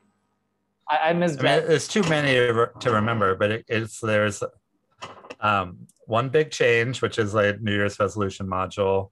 Yes. Uh, set morning routine, set priorities, uh, interstitial journaling, sleep. Uh, habit breaking. So basically we guarantee every year that you create one new habit and you break one habit. Um, mm. uh, self-talk, stoicism, meditation. Um, uh, I just think of it as the checklist manifesto, but yeah, uh, yeah. sort of personal operating manuals and then annual review.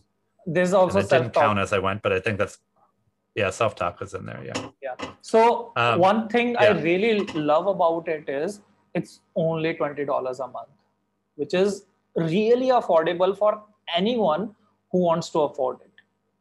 Like yeah. even in third world countries, twenty dollars is not a lot to pay based on the, you know, benefits they're going to get. Right. And I'm selling it because I have received the yeah. benefits of it. And then again, it's Uh, like kind of sponsored for me because I'm a coach at coach dot me. So that's a, also a plus for it. yeah. Uh, so uh, tell me if um, you had to, yeah. Well, what's the question? I, first of all, I mean, I okay. love, I want to get you on tape. I mean, you could be the pitch person for it, but I, what, Um, so I love that. Great. Check. I agree. Um, now what do we want? What, do you have a question about it? Yeah. So the question is, uh, if, if we have to talk a little, because I want, you know, you to talk about it a little, because I had not seen you talking about it almost anywhere, because I have seen you marketing it. Like, it seems like it's not on your priority list. That that's what I've seen so far. Yeah. You know, I'm involved, I, I'm involved in a lot of different things, and they're sort of for different reasons. And yeah, sometimes they, um, uh, you know, sometimes they have, um, business goals that aren't obvious, right? Like, mm. and Heavy Mental is one where I just felt like I, I couldn't build tools for coaches if I wasn't personally somewhat aware. I'm not, I'm not a good, there's a lot of ways to be an entrepreneur. There's a lot of ways to build products. Yeah. But I'm not a great researcher. Like, I don't learn a lot by like interviewing people and then building something based on the interview. I, so much of my inspiration or insight comes from hands-on experience, which then I kind of have to mold through experience with customers. But if I'm not kind of hands-on, I find yeah. it's just really hard for me to be creative. So I got really scared that if I didn't have some hands-on kind of experience helping people change their lives, that I couldn't actually build tools for coaches. And so mm. I like, the reason you don't see me overly promote Heavy Mental is because it's not, the the point of it is not to make the money. Like, it's not where, like, yeah, it's not the main profit center of, mm. and in fact, you know, we run this platform, a coaching platform, Coach dot me, which does, you know, bring in potential clients and then coaches. And so the coaching side of that platform, uh, the profit center, which I love, is because it's a win-win. Like, we were really yes. just kind of philosophically, we want to make money when the coach makes money. Yeah. And so what's ended up happening is there's parts of the company where we just way undercharge, like so much less mm-hmm. than anyone else would charge for this. Like, but then like, there's this one part of the company where we like charge a lot. Like, the coaching directory for coaches is a profit yeah. share. And it's like, it's a healthy profit share, because you know what? It's hard to get clients to a coach. And, yeah. but if you do it, it's a huge win-win, right? The yeah. coach is happy, the client's happy, we're happy. And so all of the profit in the company is in that. And because we're clear on that, I can do stuff like say, like, uh, I want to train you as a coach at cost. I, I don't, like, so many other coaching businesses are based on the idea that I'm going to train you for like five, you're going to give me five thousand dollars or twelve thousand dollars, and then I'm going to train you, but I'm not responsible for whether mm. or not you got a return on investment, right? It just, there's, and that feel always felt like a disconnect to me. I think a lot of these trainings are great, but it, for me, it just doesn't work. It doesn't work for me because yeah. I would be, I would spend the entire training anxious that, uh, you weren't going to get your money's worth. You know, like, I could give the best training in the world, but if I can see you're not going to turn that into a business, like, I would just be like shaking. I'd be like, let me give you, like, I got to push you out of the class and give you your money back, because you're never, this is never going to work for you, you know? And I just don't want to be in that position. And so we do these certifications that are like so top notch, right? Like, like Kendra's certification, like the training she gives us, the instructor, so hands-on, so detailed, so informed, because we have this huge background in what we're teaching there. Uh, and then we bring in a keynote speaker, you know, it's like, Gretchen, and it's like, congratulations, uh, graduates, here's Gretchen Rubin to talk directly to you and tell you what, you know, how great you are. Who is your keynote speaker? Uh, George Mumford. Leo? Oh, George Mumford. Great. Yeah. It's like, hey, this guy used to, uh, like um, Michael Jordan loves this guy, and you will too. Here's George Mumford, right? Yeah. And, you know, people paid three hundred fifty dollars for that certification. It's because, like, Kendra and I are not, this is not how, training you is not how we want to get rich. Like, like, uh, yeah. I mean, I'm not even like rich is like I already said, it's not the primary goal. Like, yeah. But I feel super comfortable making a huge profit by doing matchmaking through the coaching directory. It's like, it, it's just a really straightforward win-win. If, you know, if coaches, if it's too much of a cut, then the coaches just won't be in the directory. Right. So it's like, yeah. we know, like everyone is like, gets, you know, gets something good in that. And, uh, and so then I'm able to build all these other tools for coaches and clients and not feel like uh, pressure to take someone's money. And that, and so heavy mental is sort of in that, where it's like, yeah, I'm charging, because if I don't charge people, I'll just get the wrong people. But I'm mm-hmm. not yeah. like, it's not it, like, it makes a few thousand dollars a month, but it's not the thing where I'm thinking, oh, this has to make a hundred thousand dollars a month. Right. Yeah. And, and so then I get this incredible, the benefit to me is this other thing, which is I feel credible. Like I know when I'm talking to another mm. coach that uh, they know some things that I don't know. But I also know that I know things that they don't know, or I like, and more importantly, I can parse what they're saying because I have hands-on experience. Like when you're yeah. telling me about your tactics, I'm like, ah, I see why that's important. Or I see why that, that works. It's much easier for me to talk to you because there's some amount of peer relationship. Yes. And that, um, like, I don't, I don't need to be anyone's, like, especially for a coach, I don't want anyone to think that I know more than them, but I want them to understand, like, like let's talk this out as peers, and because I'm really curious about learning, and, and I will be able to, you know, basically understand what you're telling me because I do have enough experience to to get what you're what you're doing. So the problem, the you know, sort of how do I get that experience is, I just too much like one-on-one coaching is. Yeah. Like really time intensive, you know, and yeah. so I don't do a lot of it in a given year, um, some, but not a lot of it. And that's why yeah. uh, you, um, anyway, so that's sort of like heavy mental kind of just plays this research yeah. and curiosity role that's really important. But if you're just looking at it being like, that's a weird business decision. It's like, yeah, because it's not. It's not a business, you know, it's not, it's not the business. The business is it's, it's, coaching uh, directory. It's actually a research that it, that's paying for itself, probably. Yeah. Right. And that's so, it. I like, I like for things to pay for themselves. That's important to me. Yeah. Yeah. And I'm the kind of person who really loves recommending things to others. Like, you know, if yeah. I try, so that has been my pattern since the beginning, since my childhood, that yeah. I try something. I'm really curious. I want to experiment yeah. something, like I'll experiment my sleep. Yeah. I'll be an early riser, or I'll be, you know, like a night owl and all that stuff. And yeah. I would want to share results with you. And I see that I haven't really shared or recommended this heavy mental training enough so far, but maybe I can put up my referral and start promoting it a little. Yeah. I mean, that said, it's like the intention is for it to be very powerful. It's just not, uh, it's not set up to be a great business, but it is set up to be a really great product. I mean, every year yes. I revise it based on what I learned in the prior year. And that's like, that's the kind of the learning and curiosity is like, here's a thing that, um, that I can really polish every year in order yeah. to be as good as possible, to always be pushing myself to be better at, uh, you know, at creating vehicles for change.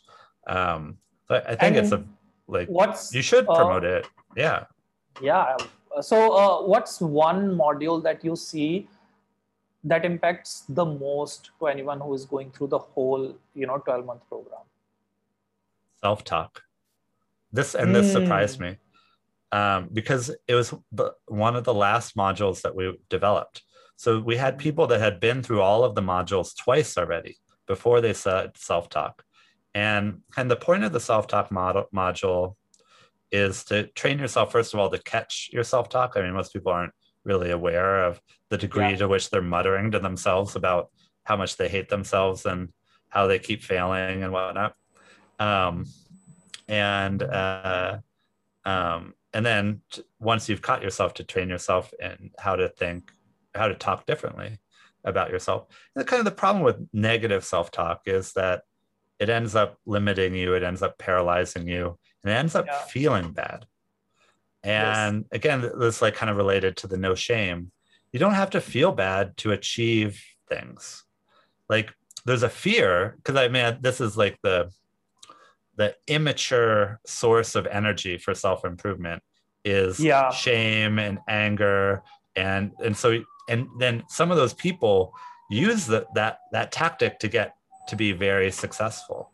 Um, but uh, it's a, like, this is one of those, the thing that got you there will not get you here.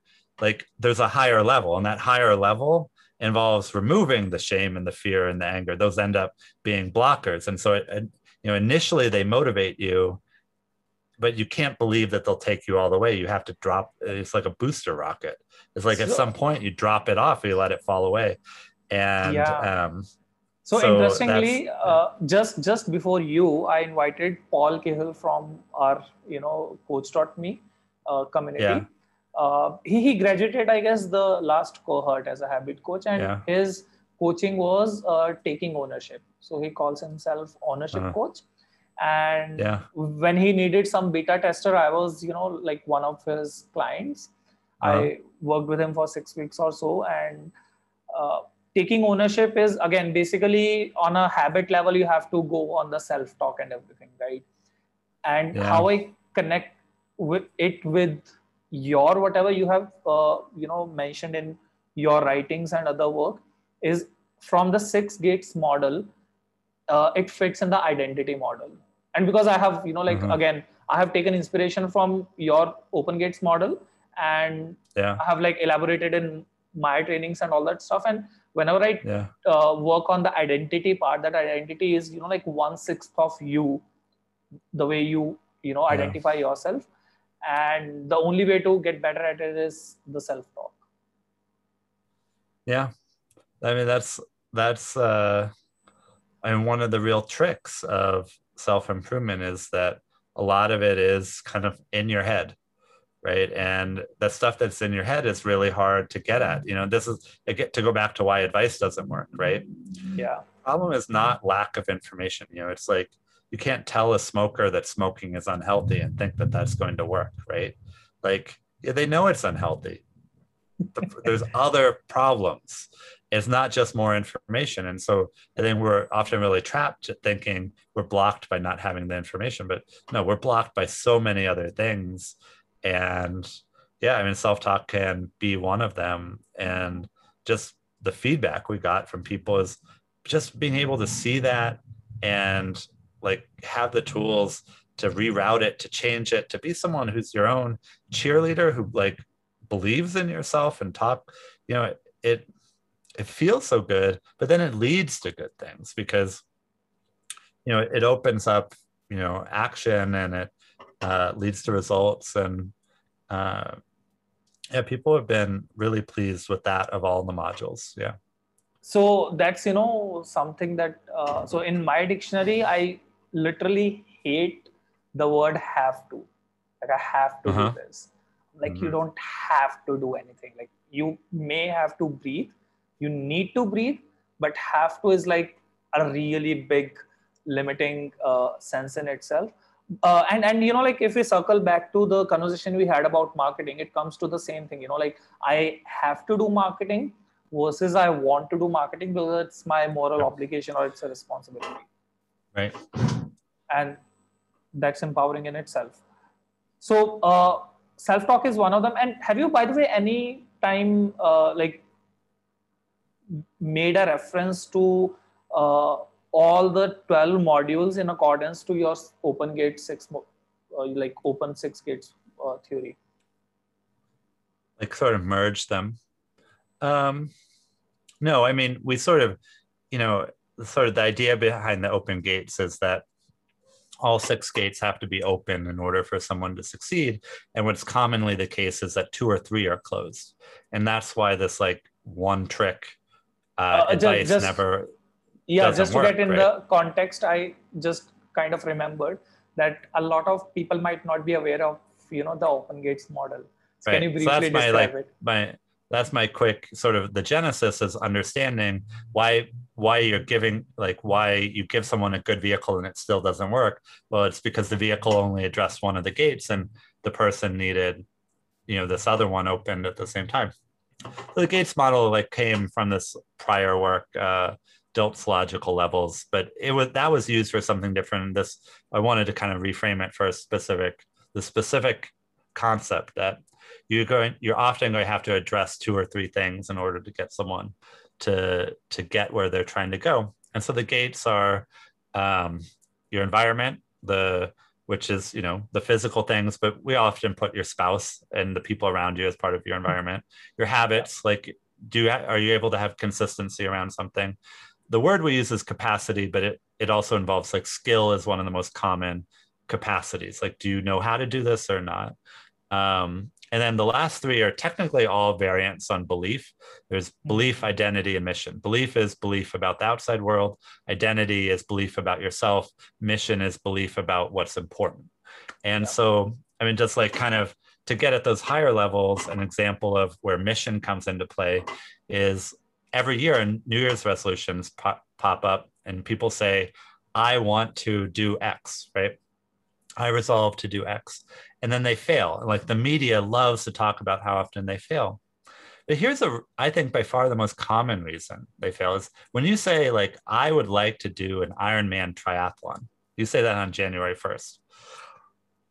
How much, how many hours of training does it take to get to an Ironman? That's like run a marathon, bike a hundred miles, swim three miles, like all equally, like it's like kind of the yeah. athletic equivalent of three back-to-back marathons.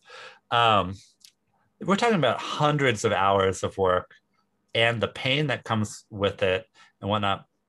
And you might like, so if you set one of these goals, you don't know for sure how, how hard it's going to be. You don't know for sure. Um, you don't know for sure what other opportunities are going to come up. So the way that mission then becomes a conflict is that your boss might come to you and say like, hey, it's going to be a lot of work this year, but you can make V P if you do, if you take on this project. And then suddenly you're like, I'd ra- way rather be a V P than do an Ironman. Screw the Ironman, right? And so why did you fail there? Well, the mission gate wasn't open. And then you kind of have to, knowing that, you have to decide, well, should I have opened it? Should I have said career is not as important as this? But, you know, like that's what failed there had nothing to do with, was the training plan right? You know, did you have the right equipment? Did you have access to the right bike, the right pool? None of that stuff was important. What was important is that the work required conflicted with your other goals. And you didn't know that up front. And because you never sorted that out, you ended up failing. And so like, we just like, I we talk to people all the time where we're just, we've solved one thing. I gave you a free gym membership, but now you go, you walk into that gym and you don't know how to use the equipment. That's a capacity mm. issue. You don't have the skill, right? That um, it's never that simple, and we needed a way to dig into it. So that's what Open Gates was. And what we find with each module is that uh, that people like different gates are most likely to be closed. So we're not like, so yeah. we're like, I always have that in the back of my mind when we go into a module of like, hey, we have to make sure to open these.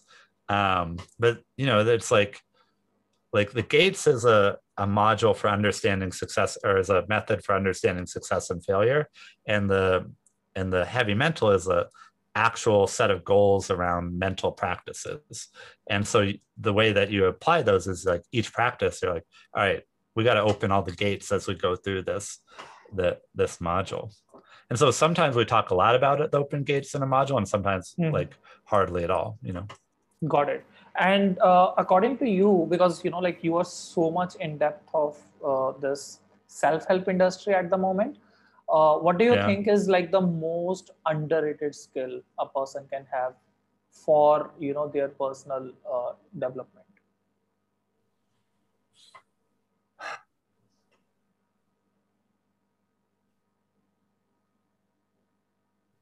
It's going to be contextual, I totally understand. But uh, I also understand that you have seen a lot of patterns. I mean, you have to, I mean, you have to love the process. You have to love the journey, right? That probably the clearest way this comes up is when I do New Year's resolutions with people. This is a time when I do do a lot of one-on-one coaching sessions. They're short, but because they're so focused, short is okay. And so I'll often do like fifty sessions in January, like fifty different people. And the people that are going to fail, which we try to like work them out of, the people that are going to fail have defined their resolution in terms of an outcome.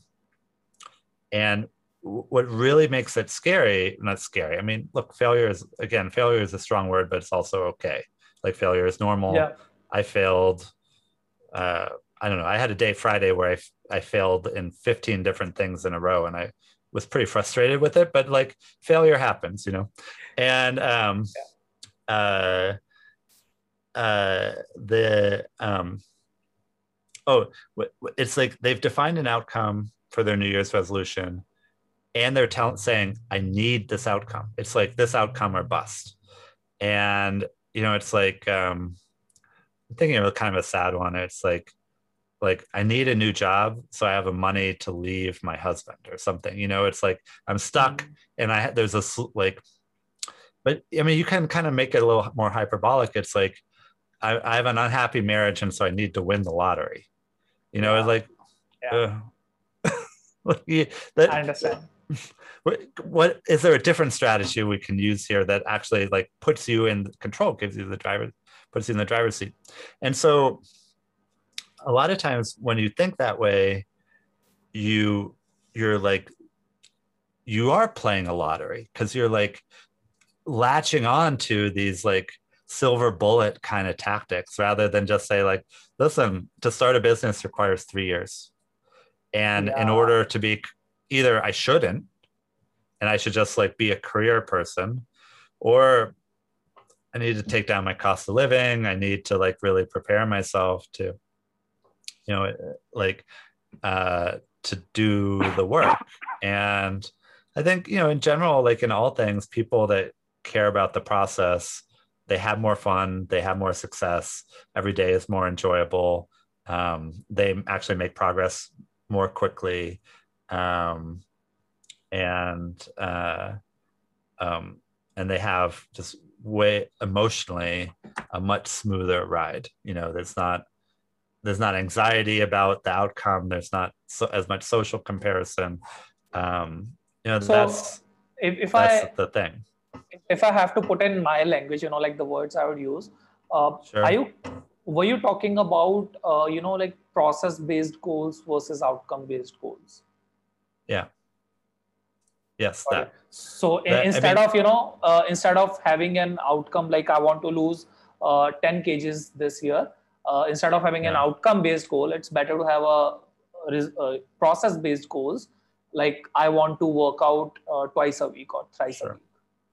Yeah. I mean, but it's subtle, right? I mean, this is, again, people want things to be simple, right? Like this is why I'm always saying more work than you want, less than you fear. Um, Well, what prompts the process?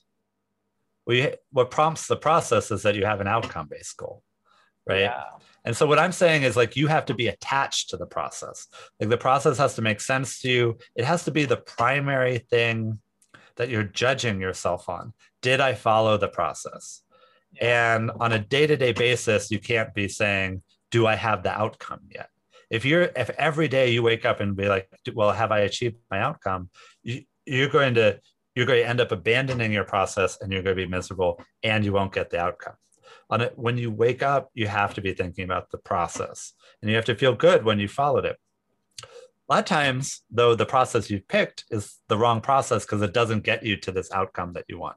And so on a regular cadence, which I would say is weekly or monthly or annually, sort of depending, There's, I don't think it needs to be optimized. It's sort of what's sensible. Yeah. You have to look at your process and say, is this the right process? And if it's not, then you change it.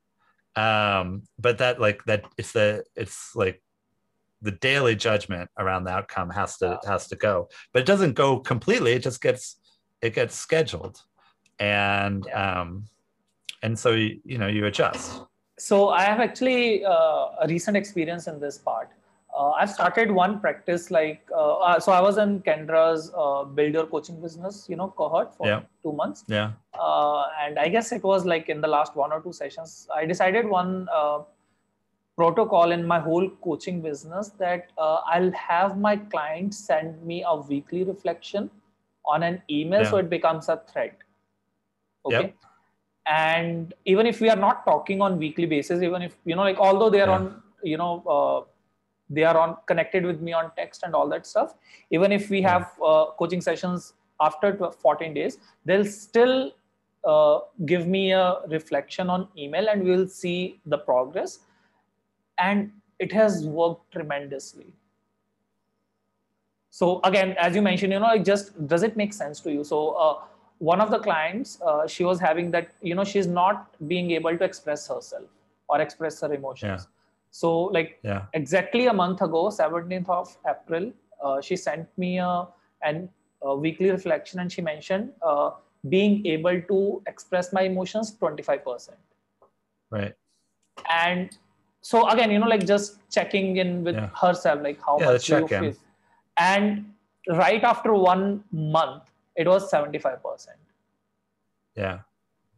And so I see, you know, it, it's that weekly reflection or as you're mentioning, you know, like yeah. keeping checkpoints or milestones. It's such right. a subtle and such an impactful activity. Right, right. It's important to do both, right? It just is like, what is the balance? And yeah. almost always people are overbalanced to the outcome and underbalanced to the process. And so that's why your answer is like, what's the thing? Is like successful people have a healthier balance. And um yeah uh, i i, I, mean, there, I have an yeah go ahead no, no go ahead no no go ahead okay so I actually had a uh, uh, question that I'm just curious about, and just a curious question. Uh, have you seen any patterns around people who are successful in self-help, you know, like improving themselves based on their religious beliefs? Like, are they religious Ooh. Or atheist or spiritual or not spiritual? Have you seen any patterns in that?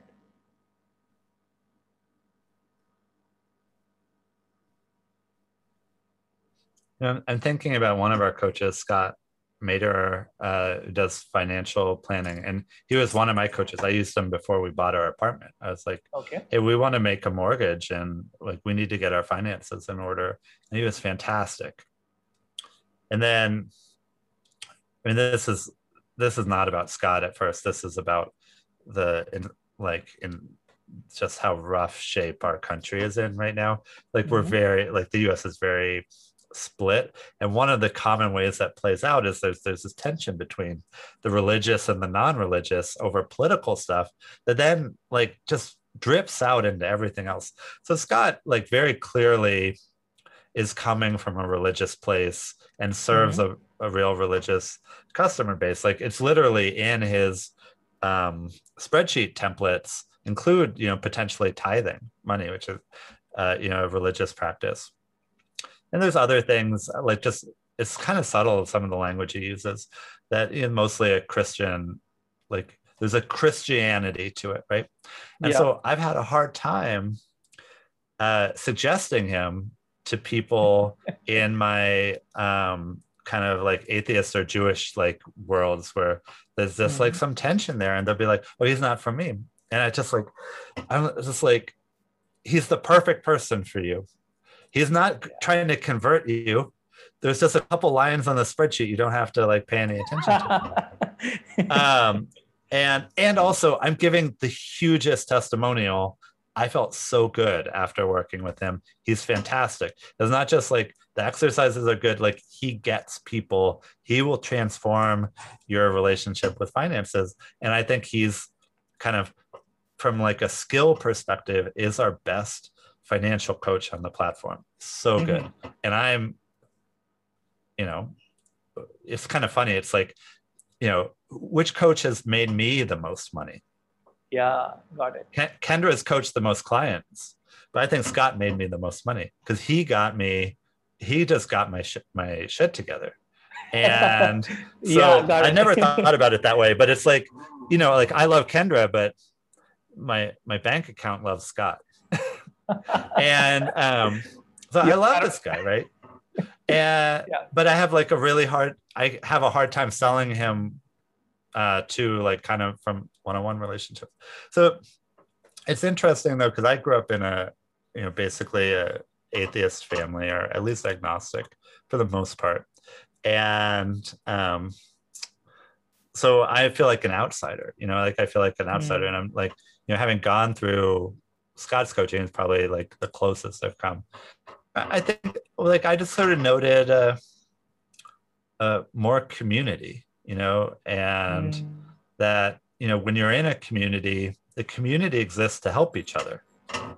And yeah. so this, again, like sales is sorting, not convincing. The community will help you sort, right? Will help you say, well, hey, you know, like the whole community knows they've got a financial coach inside of them. Yeah. And so everyone who needs that financial coach is going to find their way to, yeah. um, to Scott. So that's a very practical answer to what I think you were asking. Like, yeah. does being religious help you be a better coach? Uh, or, you know, just like know. improve improve yourself, like in self-help, like if you're trying to improve yourself, does being religious helps you or helps you or not? Uh, uh, by the way, uh, so what I have seen, because I have studied Stoicism for some part, and it, it kind of is comes natural to me. Uh, from your writings or your uh, this heavy mental training, I see you as a Stoic as well. And because I've been reading textbook Buddhism for some time, like literally textbook Buddhism for uh, monks, I see so much of Stoic, Stoicism being overlapped with Buddhism. So whoever tells me that they are Stoic, I kind of believes like they are by default a lot in themselves a Buddhist. Yeah. Have you had any chance, you know, like studying Buddhism or any other religious? No, in in our in our sort of like on our team is Terry on the Better Humans, the Better Humans uh, managing editor, who's the most kind of like uh, has the most experience with Buddhism, like okay. had a okay. a big um, Zen practice for a while, and uh,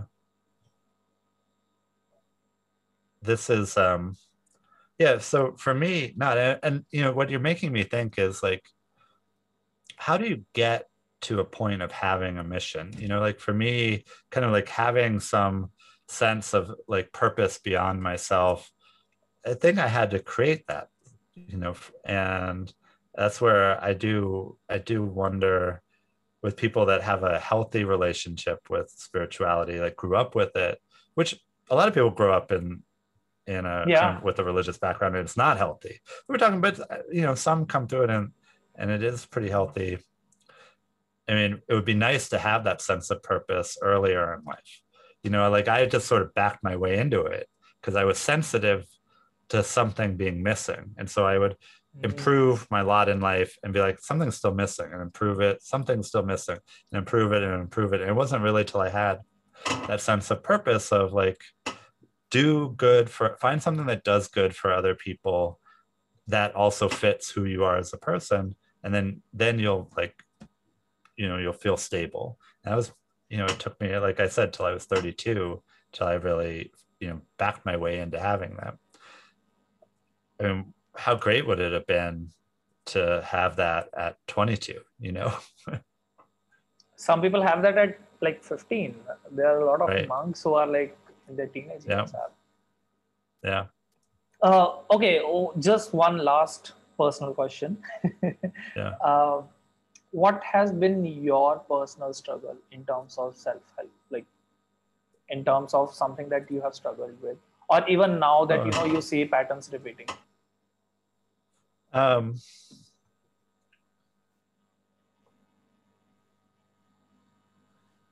there's two. Um, one is um, classic. I mean, there's a book that's essentially one of the big management books, uh, What Got You There Won't Get You, you know, yeah. What got you here will not get you there, right? And I thought that's a nice like epiphany when you realize you've been playing to your strengths, but now you've capped out and you and your strengths are now your limiters. And I'm a, just a huge improviser. I'm a creative. I'm, it's the creative energy that drives me. And so when I have an insight, like I can be incredibly productive, but without that insight, I'm not really a very good planner or manufacturer of progress. And so as a result, we create lots of things, but then we often don't do the work. And I think mm. kind of the size of the business reflects that. Like that is the limit. The limitation in the business is the who I am, that I will find, I will find interesting insights, but, uh, and I'll be, you know, to give myself credit, be very good at that. But then kind of in comparison, the planning that goes into then taking that from interesting to scaling it is, you know, much, much more difficult than me, for me. Maybe more interesting, because this is more like self-improvement, is uh, when I first was raising money for this company, or like when I first was raising from people I didn't know, I was mm-hmm. pitching people on this idea that was interesting and of the moment, sort of like applying gamification to self-improvement, essentially. And yeah. I put together a top-notch team. Like we were going to do it for mobile apps. Mobile apps were hot. The prettiest mobile app on the market, this app called Path, that people were very inspired by. And I had pulled their head of engineering to be my co-founder. And then to, as initial backing, I'd gotten Evan Williams uh, right after I left Twitter. And yeah. I was like, listen, like it's too, we're very early, but like, if you're just judging on team, I've aced it. Like no one is coming to you with a better like kind of prep kind of yeah. thing. Uh, and we just got turned down over and over and over and over again. And it's funny that they gave me the feedback or gave feedback through the people that had made the intro. But like, you know, sometimes you get feedback that's not helpful on why they turned you down. And yeah. it was weird. Everyone gave the same feedback is they thought I was too weak to be a C E O. Mm. Like they thought I would just like tip over. And oh. like I wasn't able to, I mean, this is like weird pattern matching, but I was just presenting to them very soft and um, it freaked me out. And uh, because at first I thought, oh, do I have to be one of these hard chargers? Do I have to like turn myself into this super aggressive person? And my, if, if anyone's seen the show Silicon Valley, there's this like section where Erlich Bachmann yeah. is takes over the pitches and it just like gets like over the top aggressive, yeah. and you know starts like, you know, it's sort of like critiquing people's, like, you know, it's just like. Like telling people your ideas suck, that art is ugly. And like, it just like, it just like goes so over the top. And I was like, is that who I have to be? And, um, and it was my executive coach at the time was like, well, that's not who you are. So that's not who you should try to be. But there's this other option, which, uh, you might try. And he's the one that led me to meditation. And it's why I've become such a proponent of meditation for performance. Because what meditation gave me was a stability. Like I wasn't pushing people. Like I'm not like the kind of person that's really trying out, trying to dominate people, but I have such a, a more stable core of like, I'm not, I guess what they were saying is that not only was I not asserting myself, but also I could be easily pushed over. And now I think that kind of that mindfulness Uh, mm. and a lot of other kind of things around it is like, I know what my principles are. I know what's important to me. Uh, like I'll walk into a room and just generally be much like there's a strength to me now that wasn't there before. And um, I think that's probably the biggest transformation of, um, yeah, I think for a C E O and a guy, that combination of being a C E O and a guy, that I have very little interest in dominating people. That, that I like, I see it sometimes where it's just like people almost have like a subconscious need to get people to do their their bidding. You know, that's like what I mean by like the domination. So it's like for them, C E O is a good role. You know, it's like, okay, I need you to do this. I need you to do this. Mm-hmm. I need to do this. And it's like they need it. Like it's not just like it's good for the business if you do this, but I need you to do this, right? I just, yeah. I almost, I've very, I like, once it dawned on me that I don't have that a lot, I like really did this inventory. Like, does that feeling ever come up for me? And basically only telemarketers. If I get, if a telemarketer gets me on the phone, there's some part of me that just like, like wants to make them like, I suddenly, I start caring about yeah. being able to impact them, usually in a kind of a negative way. That, um, but other than that, I just, I don't, I don't care. And so as a result, like I have these things that I think should exist in the world, and I'm trying to kind of facilitate my way towards it. And I just had to find a, a different way to be a C E O.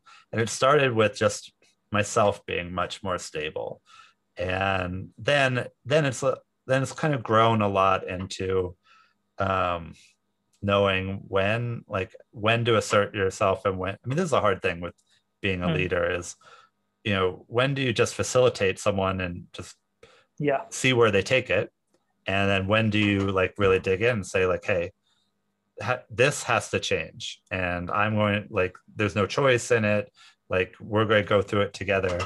And I think that decision is a hard decision point. And then the skills are different but for both of them. And that's like, that's a lot of the growth in a leader is being a better delegator of like, hey, here's the guardrails, but within it, do whatever you want. And then also being a, a better, better being effectively assertive, you yeah. know, when I, when I need to be. But like literally, I thought I was hot shit. And I walked into these investors and they were telling me I was too weak to be a C E O. And that's hard. I, that's heavy. Usually they just say, we don't like your idea, or we don't think customers will like your idea. Like that, that would be a very polite thing for them to say no. They're just like, you, you, you are soft. You're yeah. too soft for this job. And I, and I, was just, I remember being really perplexed. I was like, how the fuck do you think I got this team together? You know? Yeah. By being soft, you know, like there was, I was just, it was a very weird moment and like probably a six month period of kind of transformation that I was really stressed by. Yeah. Amazing. I did it. Yeah, you did it. You did it amazingly. And um, I'm just amazed, you know, so this is something, uh, again, I'm, I know uh, that you don't really enjoy when people confess how much, you know, like they admire you or how much like you have impacted them. But then again, sure. uh, this is a kind of a reminder that among those one hundred million lives that you have impacted, one of them has been mine in the last six months as I came across Coach dot me. Thank you. And I'm, I'm just so amazed every time I have a conversation with you. So amazed. Uh, Thank you so much for these uh, two hours that you spent in this conversation. I learned a lot, and a part of why I wanted to do all these interviews is just that I wanted to learn first, you know, like people come later. I wanted to learn first. And I guess I did learn a lot, and thank you so much. I'm just glad that you said yes to this. Well, thank you for saying that. I'm, I appreciate hearing that, you know, I, which is really a we, this big team here, um, helped, you know, helped your life in a way that's meaningful for you. That uh, it feels really good. And, you know, I want you to know, I appreciate you. I really appreciate having you in the community. And, um, I mean, as I said earlier, I'm sort of, um, rudely interested in who you're going to be in ten or fifteen years, which is a lot of, probably a lot of pressure to put on you, but, um, yeah, I could, I'm very curious, like where you go, because you have so much good about you. So um, yeah, I hope that we continue our friendship, and uh, my pleasure to be here, obviously, but you know, thank you for thanking me. I, I hear that. Thank you. Yeah. Uh, thank you so much. And I hope, and we'll see when we can do this again.